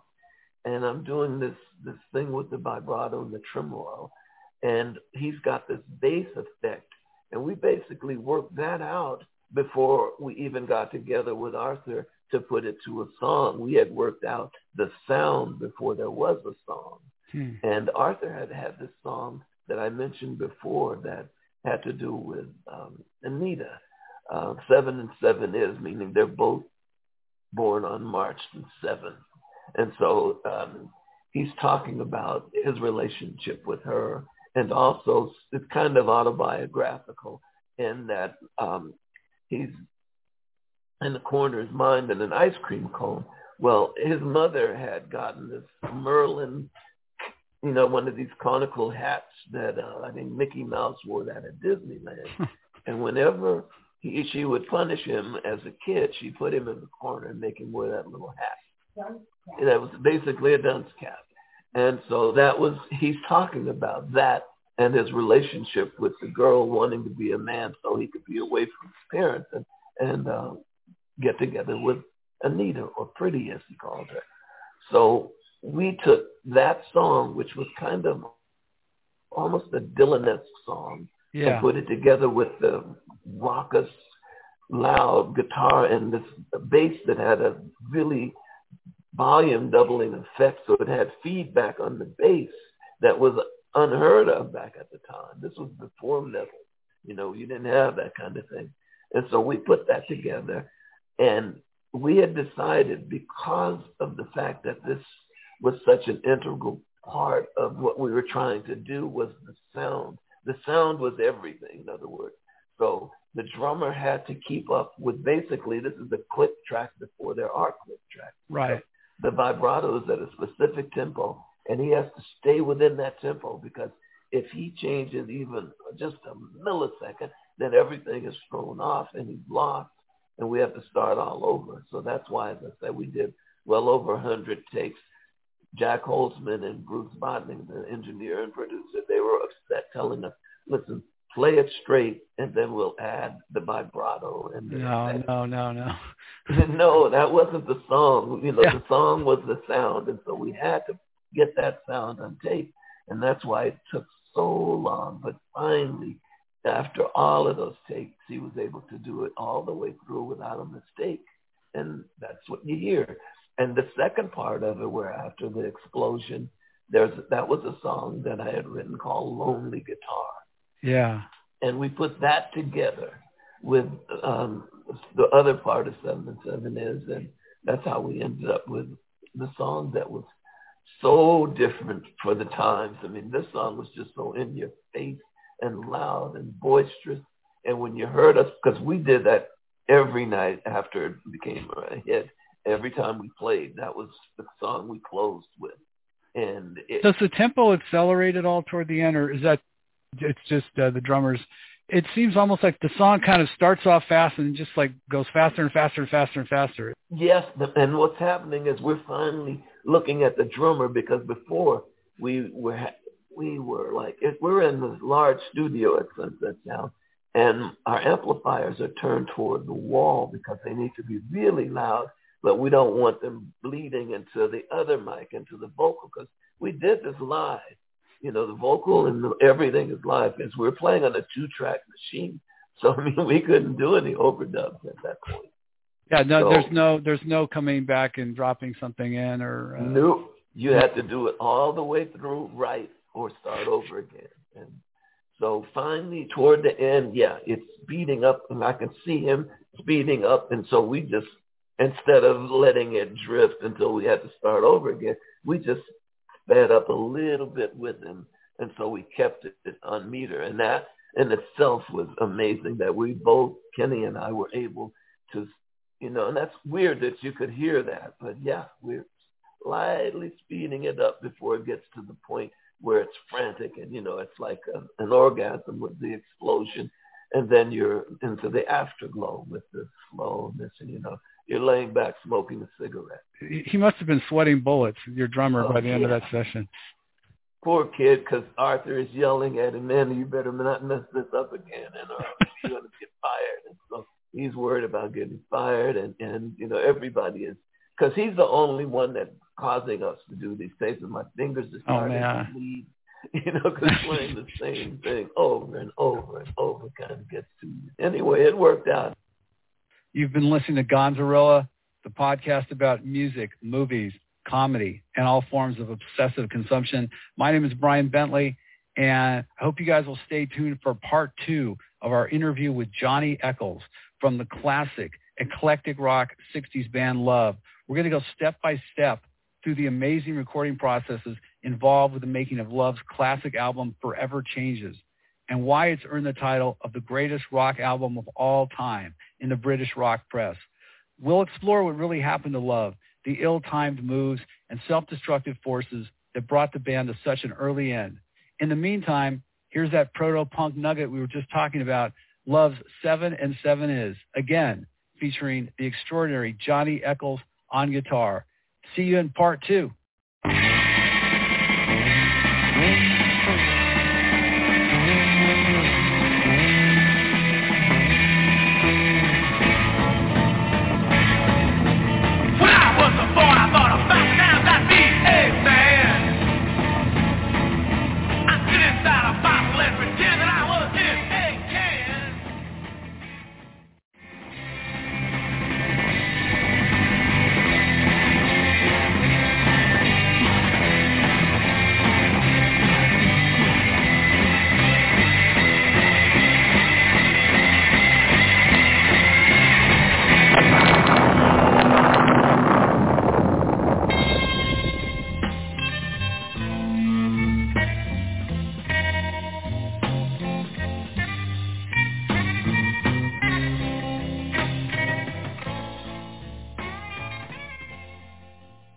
Welcome back, and uh, that was an extensive uh, interview uh, with uh, Johnny Echols. We're going to hear uh, part two of the interview.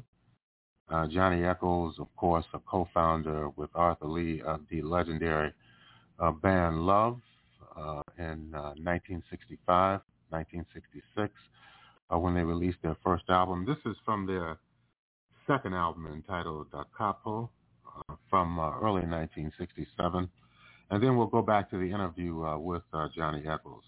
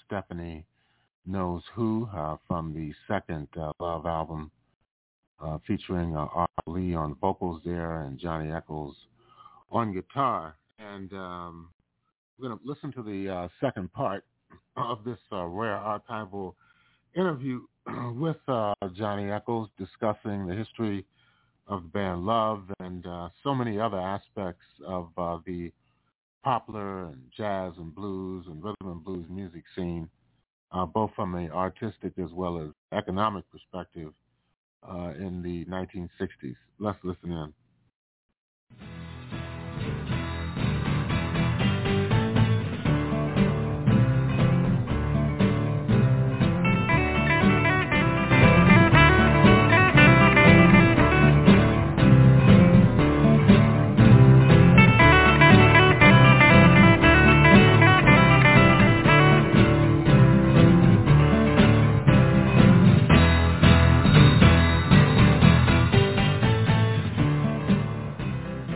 Hi, and welcome to part two of our interview with Johnny Echols. Want to back announce that great song, little snippet you heard from Bummer in the Summer. That's off their incredible third album, Forever Changes. What we're going to be talking about. You're listening to Gonzarilla, the podcast about music, movies, comedy, and all forms of obsessive consumption. My name is Brian Bentley. If you guys were with us in part one, you heard Johnny talk about touring with Little Richard, hanging with the Beatles, playing with Jimi Hendrix and Billy Preston, and how love ruled the Hollywood Sunset Strip club scene in the mid-1960s. Johnny was also filling in details of how they recorded their proto-punk nugget 7 and 7 Is, a song that absolutely inspired bands like the Stooges and MC5 years ahead of its time. So we left off just before the recording process involved in some of the sessions for Love's third album, Forever Changes, a record that forever changed the music landscape for many of us. So let's pick it up in part two with our interview with Johnny Echols. Let's move on to the record that changed, I mean, obviously changed your lives, changed the lives of so many people. And I've talked to young guys who talk about just what a mind blower that Forever Changes is. This was your third record. I would rank it up with Pet Sounds and Revolver and Aftermath and, and all those records that were so transcendent to everything that was going on that there was really nothing to compare them to. That was originally supposed to be a double album? Correct, yes. We were starting to get, you know, a little missed because Arthur's getting credit for stuff and uh, Bryan and I are actually writing the music and and Kenny also, you know, to a degree. But we're feeling that we're being left out. We're not getting credit that we deserve. So we had uh, decided that Forever Changes, that the project that turned into Forever Changes was going to be a double album.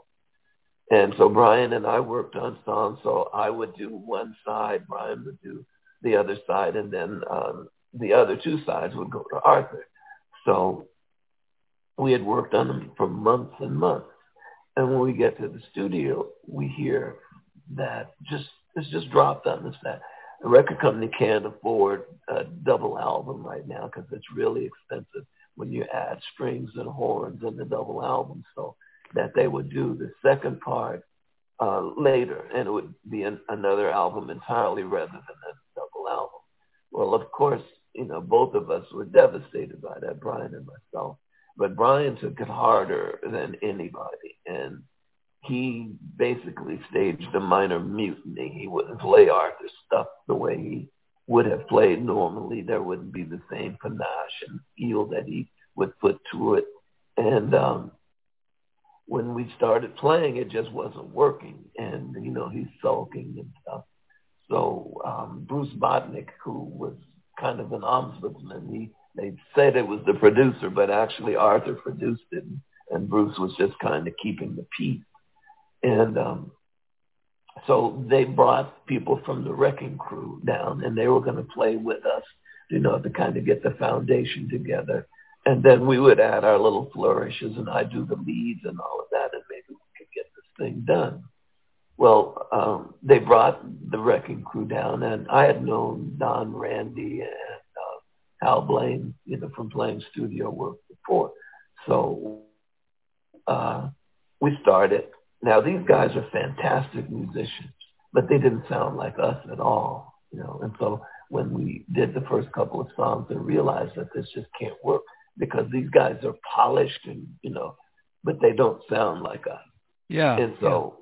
Um, it just we got to the point where we're just going to call it quits and uh, we just sat down and talked to each other and decided is this the way you know you want to go out you know kind of a fizzle and we just kind of you know talked it out Elektra offered us a bit more money and so we went back into the studio and and finished the album because i mean we had worked on these songs for a while so it wasn't like we didn't know the songs or there was something keeping us from playing. It was just, you know, egos and hard feelings that was keeping us from finishing it. So once we straightened out all of those problems and decided that we were going to do it, we finished it within, I think, less than a week. Yeah, it was listed as a, as a 64 hours total, which is not much. I mean, that's yeah, that's moving yeah. pretty fast. Yeah, it you know, as I said, it was we were ready to go. It was just once we got over the the, the hard feelings. I, I think you know "Alone Again" or which is a song that a lot of people recognize and they don't they don't know who the band is, but they know, oh yeah, that's a great song. I think what makes that song is the flamenco guitar on that. Can you talk about how you decided to go in that direction? Well, that is serendipitous because initially uh, Alone Again was supposed to have a banjo intro. Now, we were, you know, young and arrogant, and we thought, oh, banjo, it's strings, we tune in, that we could play it. So neither of us, Bryan or I, had any experience playing banjos. So we rented them and they brought them and put them down. Really nice banjos, but we couldn't play the damn things. Were, I mean, it just sounded horrible. And it sounded so bad, and we spent hours trying to figure out something to do with these things that Alone Again was just about to be shelved, and we were just going to do another song. And um, we went to lunch, and we came back, and I'm in the corner noodling. I play Spanish, you know, riffs and things. But um, Laurindo Almeida, as I mentioned before, was a teacher.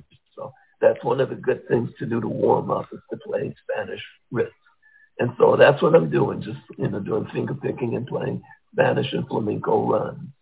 And uh, David Angel, who was the arranger, he heard that and it was his idea. And so why don't you open the song with one of those and do that? And so I started, you know, fiddling with it and coming up with little, you know, touches here and there. And and uh, Bryan said, "Yeah, okay, man, let, let's do it," because he was becoming, you know, upset that his song was going to be shelved. So if there was a way to save it, then he was all for it. And so we did this a couple of times, and I played the, the Spanish riffs in the beginning and opened the song with that. And it started to really, you know, become something. It was a so-so song before, but then um, David said, let's put a trumpet part, and he's going to double your guitar line. So there's a little thing where I go, we're playing in um, G flat, and I slip down to B flat to do this little run. And the trumpet mirrors that. He's playing da ba dee da da da dee da da. So he plays what I had already played, and it really. Then Bruce, you know, did some little twiddling of the knobs and brought my guitar up a little in certain places and lowered it, and um, it ended up being really a great song where it started out being, as I said, a so-so kind of bluegrassy song, but that was all just serendipity and having a magnificent arranger, uh, David Angel, and he's the one that actually, you know, kind of put that together from the ideas that we were working on. He just brought them all together and turned them into a song. The flamenco uh, guitar and the uh, horns and everything and the strings, it gives the song a, a grandeur and a, a scope that is cinematic. Yes, it is. It's amazing. And Bryan is what was one happy camper. I tell you because that song has earned a, a boatload of money. It's been covered, uh, you know, dozens of times. I, I got to tell you, my favorite song on the record, specifically for the last 30, 45 seconds of it, is uh, "House Is Not a Motel." I have never taken acid, but I once cranked that song up with the headphones and listened to your guitar at the end of it, and I, I felt like I had. It's an amazing, amazing song. Well, I keep using the term serendipity, but this again was weird because when we did the first solo, we know we had finished the song, and then I'm, now we're at an eight-track studio, so I can overdub now. And uh, I did the first solo, but there was some problems with the headphone system, and I couldn't hear what I had played. Now I need to be in the studio. I can't be in the booth playing. I need to be in there with my amp, you know, and just crank it up and play. And it was either go in the booth and listen to it, which would have taken away the spontaneity and the feeling, or not play two guitar solos. And so Arthur worked it out to he's in the booth and I can see him. So when the first guitar goes up and higher on the neck, Arthur is raising his arms up high, and when I'm playing lower, he puts them down low. And so I played the second solo, remembering what I thought I had played on the first one. And it's so strange that they actually blend together, and it sounds like it was written that way, but that was just total, just an accident, really. And that's all you at the end of the song, right? Yes, that's all me playing wow. everything. You mentioned a situation with uh, Neil Young. Uh, Neil coming down to record uh, some tracks. I, I mean, he had that song "Expecting to Fly," which was a big. Everybody was talking about that record because it was so well produced. Can you tell us briefly, like how that worked out or didn't work out? Well, you see, we knew Neil. We used to hang with Neil, smoke grass, and hang out and trip with Neil, and we just could not accept him as a producer. It just wouldn't work. Now we didn't know he was even to be involved as we get to the studio, and Bruce Botnick had asked Neil to come down because at that point Neil was hard going through hard times and he was about to be evicted. Really? And he had no money. Wow. So he was going to get a producer's cut for producing this one song. It would have been, I believe, Daily Planet. And um, when he got there, as I said, Arthur and me both started laughing, and, and you know, we're the laughter turned into, wait a minute, man, you you can't be serious because Bruce is serious, Neil is serious, but we're not. And so um, after a little talk and, and uh, we just say, man, this can't work and don't do this. Why don't you just pay him, you know, whatever for the day and uh, let's just call it a day. And that's what they did. So he had no involvement whatsoever in any part of that. It was just that uh, dumb idea by Bruce Botnick to help Neil out, which uh, huh. Uh, wouldn't have worked. Yeah, maybe a little overthink on that one, but um, yeah. yeah. I want to talk about the castle a little bit. Okay. This is a phenomenal story about this place. It was uh, formerly owned by Bela Lugosi. No, no, no, that's not Bela Lugosi. This was uh, an old uh, silent film star. Bela Lugosi was where we did the first album cover. Okay, okay, yeah. Okay, yeah, but the castle was I'm not sure now. It's either Lillian Gish or, or one of the other uh, silent film stars, and she had moved to uh, Paris, and she had this humongous estate in the Los Feliz, near Griffith Park, Los Feliz area, and we call it the castle, but it was like a just a really huge estate, and they owned all of the grounds and stuff, and it was just really lovely, but it had gotten into disrepair. And people started just camping out there and squatting there because no one lived there for years. And uh, the city was getting upset because there's, you know, people hanging out there and stuff, and the people, the neighbors didn't like it. So um, Jack Simmons uh, was a friend of Bryan MacLean's father, who was an architect, and they asked us if we would like to live there. And we said, we can't afford to live there. And he said, listen, all you have to do is take care of the place, pay the taxes, and that's all you have to do. Well, back then, because the place was, you know, kind of in disrepair, it ended up costing us $150 each to live in this humongous mansion that uh, had a, the fireplace was large enough that you could walk in it. I think there are pictures of Kenny Forssi standing in the fireplace these beautiful marble floors and the blown glass valerian. And this this place was just I mean if you saw it you would have thought a king or a prince lived there. But um it, you know, as I said, all of this beautiful rosewood paneling and stuff. But it had started to uh, become a little derelict. It was losing its charm. And so we got to live there and it became the party spot. You know, so whenever musicians like Hendrix or Jefferson Airplane, when they would come to town, you know, they would stay in one of the suites there because they had divided it yeah. into suites, and so it was, yeah. and so it became the spot basically for for quite a while. LA had become uh, such a melting pot and such a attraction for people trying to make it in show business, people trying to make it in music, that you had all sorts of types of people mingling. And one of the guys that you ran across was a guy by the name of Bobby Beausoleil. Correct. This is actually quite an interesting part of your legacy and story because not many people can talk about a member of the Manson family and discuss his guitar skills, you know, in the same sentence. And I, I was curious, how good a guitar player was he, and how did you meet him, and how did you finally decide – hey, this guy isn't going to do me that much good? We were playing at a place uh, called the Brave New World. I mentioned that earlier. Yeah. And um, during we we would play a song called Revelation, or we at the time was called John Lee Hooker, but we couldn't use his name, so we changed it to Revelation. And uh, we would play this song every night, and we would invite people, you know, to come up and jam because it was just a straight rock and beat, you know, and you could come up and learn it in a, you know, a couple of minutes you were, you know, in the groove. And so people would come up and plug in and play. And one night, uh, Bobby Beausoleil came. We called him, uh, I think he called himself Cupid. Uh, hmm. And he came in and he plugged in and we were playing. And he seemed to fit in. And he got a good, nice groove going. And um, so I didn't think any more of it. But then the next night he showed up and asked if he could play. And we said, sure.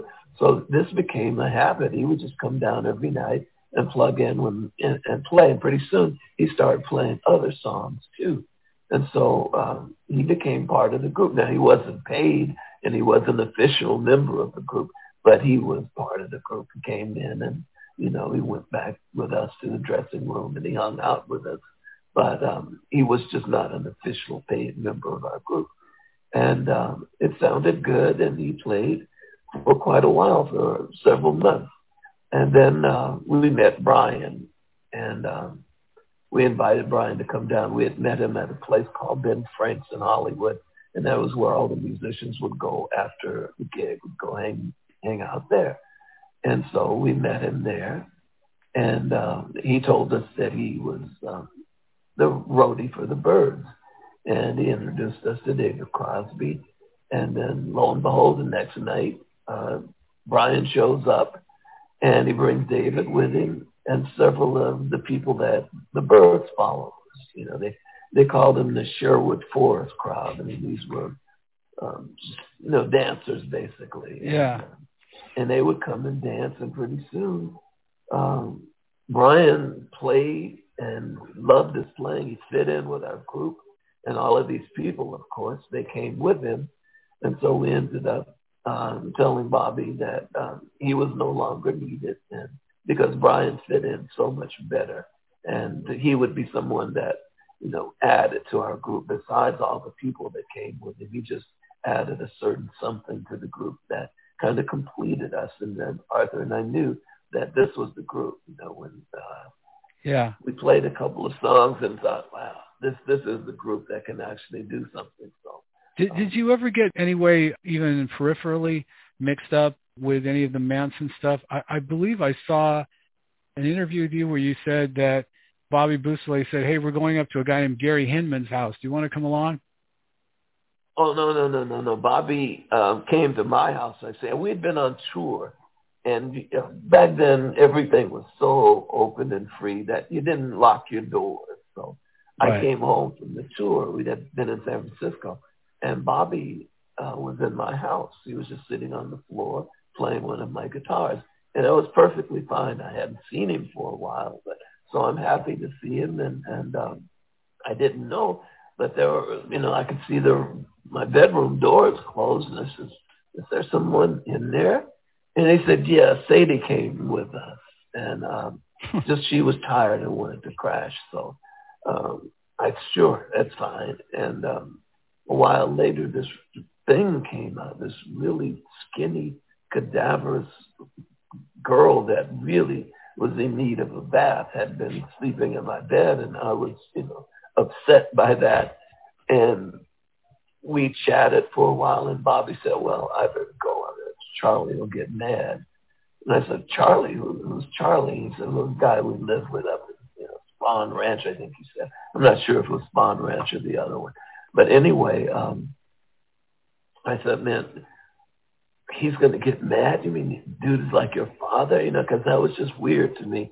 He's upset that somebody else, you know, um, doesn't want him to be where he is. And it turns out that, of course, uh, Manson is a, a very racist guy.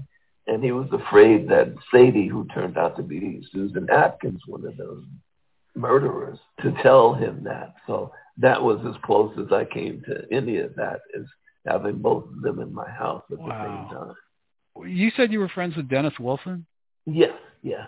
Yeah, I'm just, you know, knew Dennis through the scene. So yeah, I would go to his house and quite a bit and were you there when Charlie moved in and sort of like took over the place? Did you? Get the biggest thing? Yeah, I went there and and I saw all of that, and that was the first time I actually met Charlie. And I see this little sawed off runt of a guy who I listened to one of his songs that they insisted I listen to his stuff, and I just thought it was just pablum, pedestrian word salad. It made no sense. It was just nonsense. And um, so I'm trying to be cool. You don't want to hurt someone's feelings, but you know, I, I didn't give him any indication that I thought what he played was good or even acceptable. So I said, yeah, yeah, cool. You know, just kind of wanting, you know, not to to be uh, involved with him because you you could just see he was just not the kind of person you wanted to be around. Did creepiness just kind of come right off the guy? I mean, did, did yeah, he just? Yeah, yeah, and, yeah. and he everybody he was afraid of him, and and I'm wondering why are they afraid afraid of this little tiny little guy who needs a bath? You know, all of them needed baths. It was so weird. It was like they never took baths. The 60s had a lot of great concepts I could get behind, but I can't process this whole thing about not bathing. Arthur wrote a great lyric for A House is Not a Motel. The waters turn to blood, and if you don't think so, go turn on your tub. I know that was probably written for the Vietnam War, but it could have been written about the summer of '69 in LA. Yes, it could have been.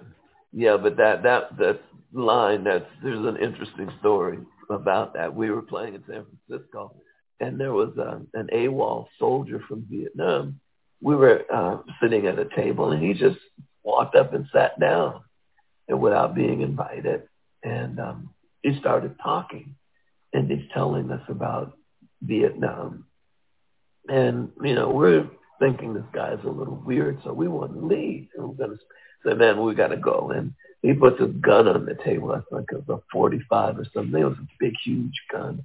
And so then we realized this is serious. So we sat back down and he said, I, I want to finish my story. I'm not going to hurt anybody. And so he starts to telling us that when blood mixes with mud in these war areas, it turns gray and that there would be times when one of the service people, the soldiers, would be wounded and he would be in the field all night long crying out for his mother or crying out for God. So you, you hear in one of the songs Arthur saying, one part of the song is saying, uh, you can call my name, and he's talking about the, the story that this guy is telling us. And after he finishes telling us all about the horrors of war and all of that, and that he's actually AWOL.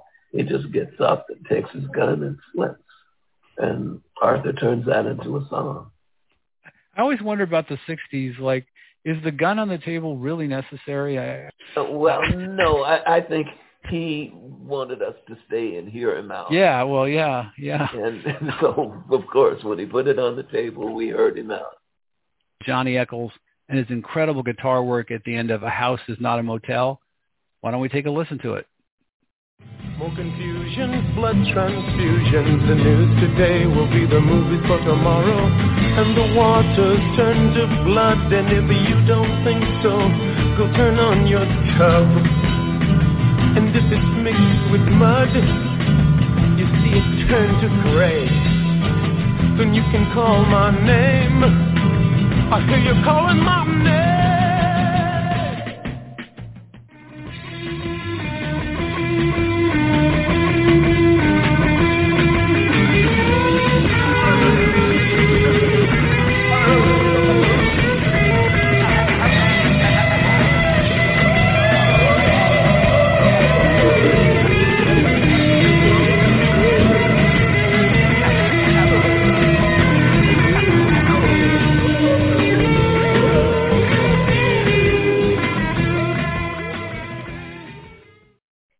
Everybody that's ever been in a band remembers the first day they got together with the, with the guys to play, and they remember the last day when they realized that it was ending. And for for your band, I thought that it ended uh, ridiculously prematurely.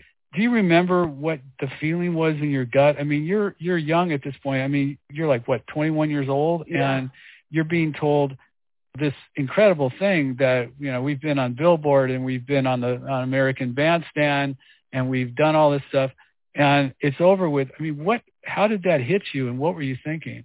Well, see, it it, it wasn't so sudden for me because the uh, Forever Changes fiasco when you know we were expecting one thing and we got another, that still was there. You know, there was an undercurrent, and um, so I like, as I mentioned before, I like blues and jazz.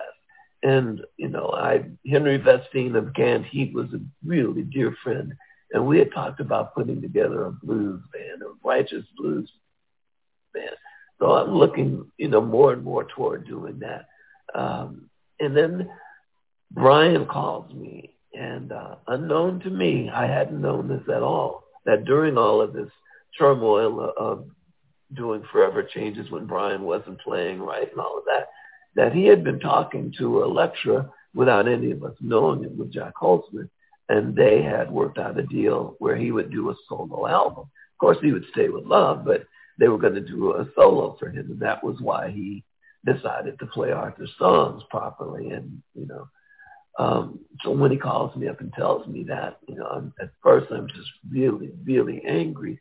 And then, you know, said, let's go talk to Arthur and tell him the good news. And Arthur did what I knew he was going to do, but, you know, I just didn't have the heart to do it myself. So when we see Arthur, our, our Bryan tells him, you know, yeah, I worked out a deal with uh, Elektra. I'm going to do a solo album. And Arthur said, ah, Bryan, that's fantastic. You know, and gave him a hug. Man, that's cool. You're fired. Sorry to laugh, but I was I was waiting for that. You know, that's yeah, great. You're that fired. Was that.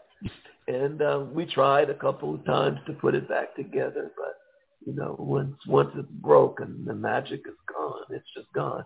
And we played a couple of gigs at Santa Monica Civic, and uh, gosh, I think the uh, Ciro's uh, no, it wasn't was called It's Boss by then. Anyway, it um, and Bryan wasn't there, and uh, we played, and it just didn't sound the same without his input. It didn't feel the same on stage, and uh, we just walked away.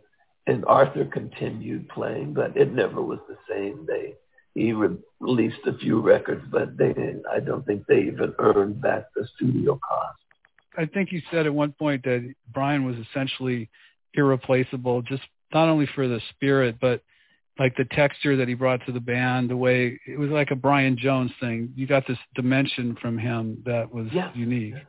He was, you know, was much more integral to the group than we, than I even realized. It was just standing on stage when he wasn't there. It wasn't the same group anymore. It was somebody else. So it was easy for me just to, to walk away because it just wasn't there. I wanted to ask you about Henry Vestine because I'm a huge Canned Heat fan. Did you know Alan Wilson at all? No, I didn't know Henry and um, um, the Mole. I knew. Yeah, and, Larry. Um, yeah, Larry and uh, the other guys. You know, I would know peripherally. Hey, how are you doing? What's happening? If we'd sit and smoke a joint or get high or whatever. But we were not friends the way Henry was and, and Larry. I came across a story, and I don't know if you want to comment on it. A pretty wild story. I was doing some research. It was written in the Dallas Observer in 1999. Uh, are you familiar with that story? No, I don't know which one. It talks about the post-love situation and what happened when the band broke up and everything. And one of the things I found just outrageous was that that Arthur was uh, jailed in a California state prison for allegedly firing a gun in the air that apparently another guy came later on said, no, Arthur didn't do it. I did it. And yet they just stuck it to him. And then Bryan and Ken died. And it actually said about Johnny, it said, Johnny's whereabouts remain a mystery, but people seem to imagine him walking off into the desert and never coming back. One thing is certain, he sure doesn't want to talk about his old band and the associations with love was that a reporter that ever talked to you personally? No, or? they never asked me anything. If they asked me, I would have told them all about it. And the truth about the Arthur situation is Arthur at one point became enamored with guns. It, it just for some reason, I have no idea why, but almost like Phil Spector did. You know, he yeah. had a gun on him all the time. Anyway, Arthur's like that. He had a gun in a holster. Anyway, he had a party at his house. He was living in an apartment actually and um, they're making noise and dancing and stuff. And one of the neighbors uh, was upset and said they're making too much noise. Now Arthur has the gun and he goes to the door the first time with the gun. He tells the guy to go, you know, go to hell, so to speak. I, I won't use his language. And then they go back and, you know, the party goes on. And the guy comes back again. And he's angry this time. And then Arthur has the gun out of the holster. Didn't point it at him. He didn't fire. He's just holding the gun now. And the guy calls the police. And um, a couple of days later, um, they decided, you know, they came there and the police um, told them, you know, uh, they had to break it up. So that the party breaks up. And a couple of days later, the police come there and arrest him because Arthur had been arrested before on couple of other things. And um, so they already they, had a they had a couple of strikes on him already. I yeah. So they charged him, and so that was a 12 year because it was a three strikes thing, and so they gave him 12 years in prison, and I think he did six or seven of them before um, the appellate courts reversed it and said he had ineffective assistance of counsel because the other two charges actually were misdemeanor charges and they never should have been part of the three strikes. So um, he served, as I said, six or seven years, I'm not certain. Uh, and he was released by the appellate court, and that was yeah. that. Bruce Botnick was was also quoted in this article saying that Arthur came up to him and he didn't even recognize him outside the Whisky a Go Go in the 80s. And Arthur said, "Hey man, you got any money?" And he said, "I didn't even recognize him. He didn't recognize me, and it made me feel terrible." So I assume Arthur had a really rough period. Yeah. The sad part of this is Arthur was getting all of these accolades and, and he'd been called a genius and all of these things that, that people are throwing at him, all these superlatives. And Arthur knows that he's not a musician, that he never played. I think on, on all of our records, he played guitar on one, and that was on, I think, My Flash on You, which has like two, three chords. He couldn't play, you know, guitar very well at all. You know, Arthur had a musician's soul, but he didn't want to take the time required to become a musician. And so but he's hearing all of this. And he goes into the studio and now he's telling other musicians what to play. Like when we recorded, he didn't tell us what to play. He just said, oh, I like this or I don't like that. And, you know, we'd work it out until we came to an understanding and the song would kind of write itself. You know, we play and, you know, I mentioned that to you before, where now Arthur is basically, he's running the whole show he's telling these guys what to play, and they play what he tells them to play. Well, as I said, not being a musician, it's hard to tell another musician what to play and have it turn out right unless you are a musician yourself. And they can't write it down, so all he can yeah. do is tell it. Ready? We're going to roll take 24 just for you. Okay, let's take it from the top again, Hold it. Right, ready? Rolling on take 26.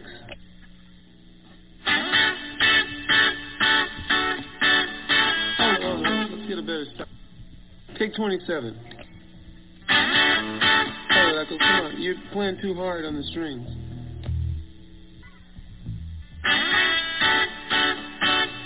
Take 31.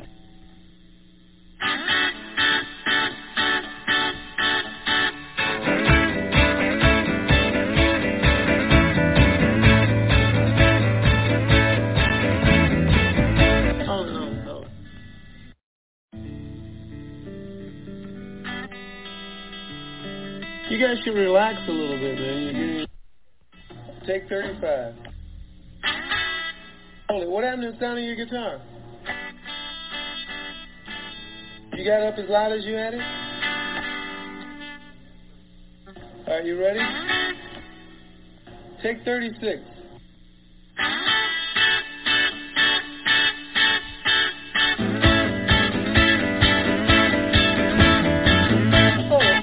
Speed up, man. Bryan speeds up. You stay in one range of the guitar throughout the whole thing, man. Because, you know, you're the one that says you can blow in the studio, man. Nobody to bug you. You got to blow, man. Are you ready to take it from the top? So the gigs start being fewer and fewer and fewer, and it just goes downhill after that. He's trying to live up to an image that he does not have. The finest wordsmith poet that I've ever known or heard. You know, I put him in the category with Dylan, but Arthur yeah. was not a musician. And I suppose you had conversations with him from time to time where you might say, "Hey, man, why are you doing this to yourself? Can't we focus? You know, why are we spinning our wheels?" Did you ever were oh, you able to course, reach him? Of course, and we came together and talked and tried putting it back together, but either Bryan was still this is before you know, of course, before he died, or yeah. Kenny. Every you know, no one actually came together at the same time until they released a box set and the box set was Love Story. Was that and Rhino? Rhino did that? Yeah. yeah. Yeah. And we finally decided that we were going to all get together and play. And we worked out our differences and all the hard feelings and all of that. And we, you know, were going to the rehearsal studio uh, to play. And this is when Arthur, we found out Arthur has his case because we didn't know that Arthur was going to court or there was a chance that he would go to prison. So what year was this about? We're, are we talking about early ni- early 90s? Yeah, this would have been yeah. around 95, 96. 95, 96, okay. Yeah, and uh, they released the box set, and we were going to go on a world tour to support it, and we would have gotten a really nice, nice paycheck. So everybody was, of course, on board for that. But that's when, you know, we're waiting at the studio for Arthur, and he doesn't show and so now we're pissed off at him, thinking, man, it's the same old Arthur.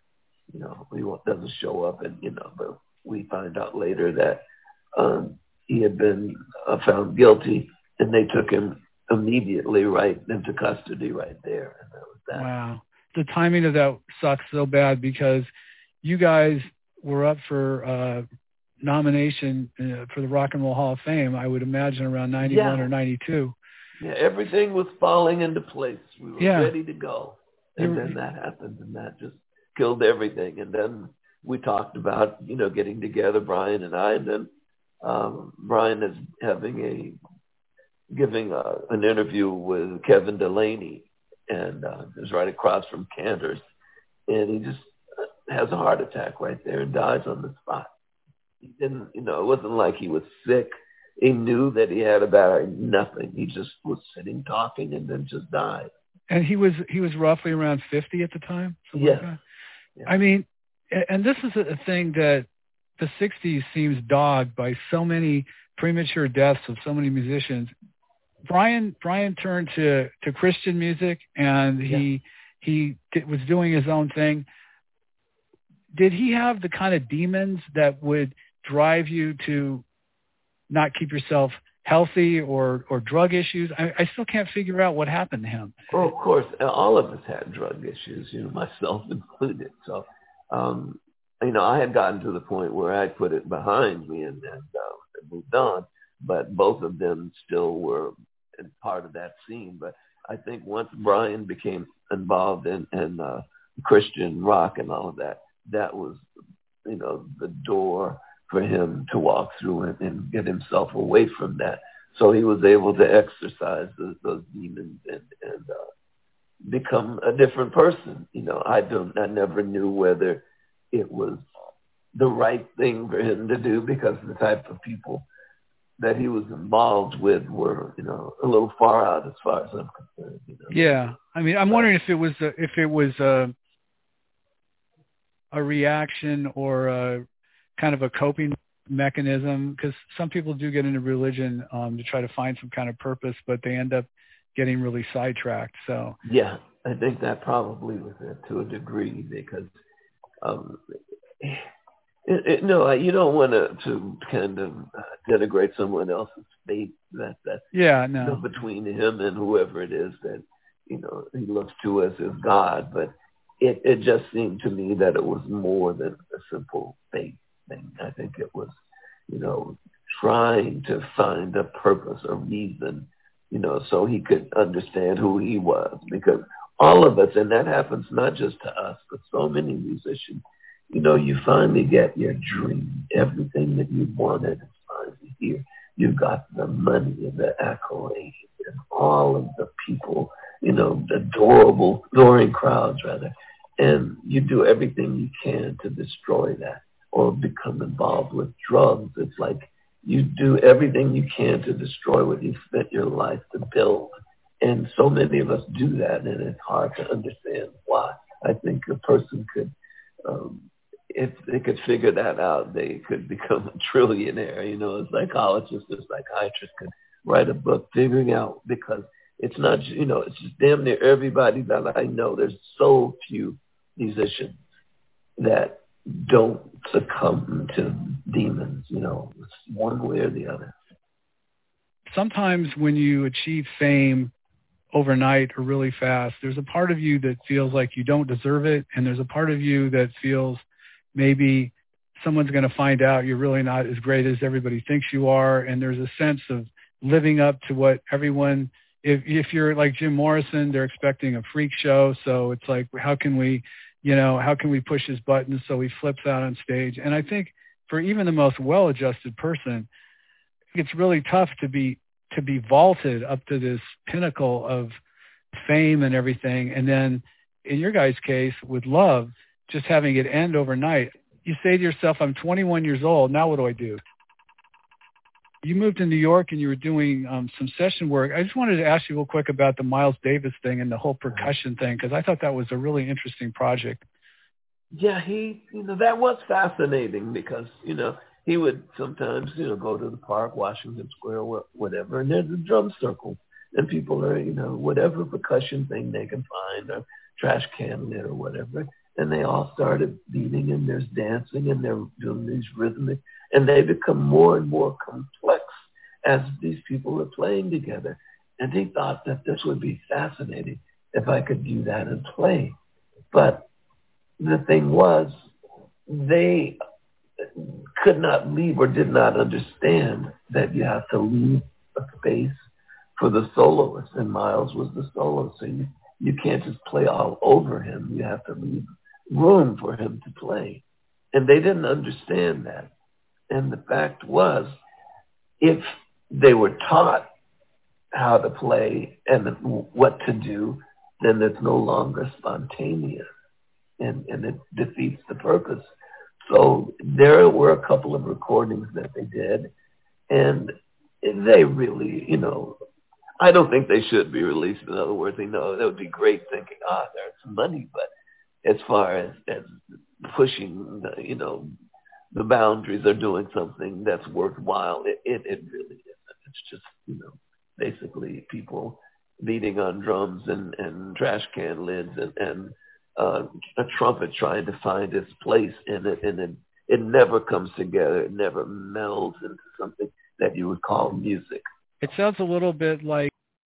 Welcome back. And uh, that was an extended interview uh, with uh, guitarist uh, Johnny Echols.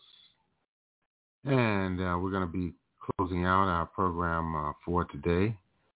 Uh, you've been listening to the Pan-African Journal special worldwide radio broadcast for Sunday, June 26, 2022. Uh, We've been broadcasting live from our studios in downtown Detroit. I'd like to thank all of our listeners for tuning in once again to another edition of the Pan-African Journal. If you'd like to have access to this program, uh, just go to our website at the Pan-African Radio Network, and that's at uh, blogtalkradio.com forward slash Pan-African Journal. That's blogtalkradio.com forward slash Pan-African Journal. And uh, if you'd like to read the Pan-African Newswire, just go to our website at panafricannews.blogspot.com. We'll close out uh, with the music of Miles Davis uh, from the album, the soundtrack to the documentary, a tribute to Jack Johnson. This is Abayomi Azikiwe signing off and have a beautiful week.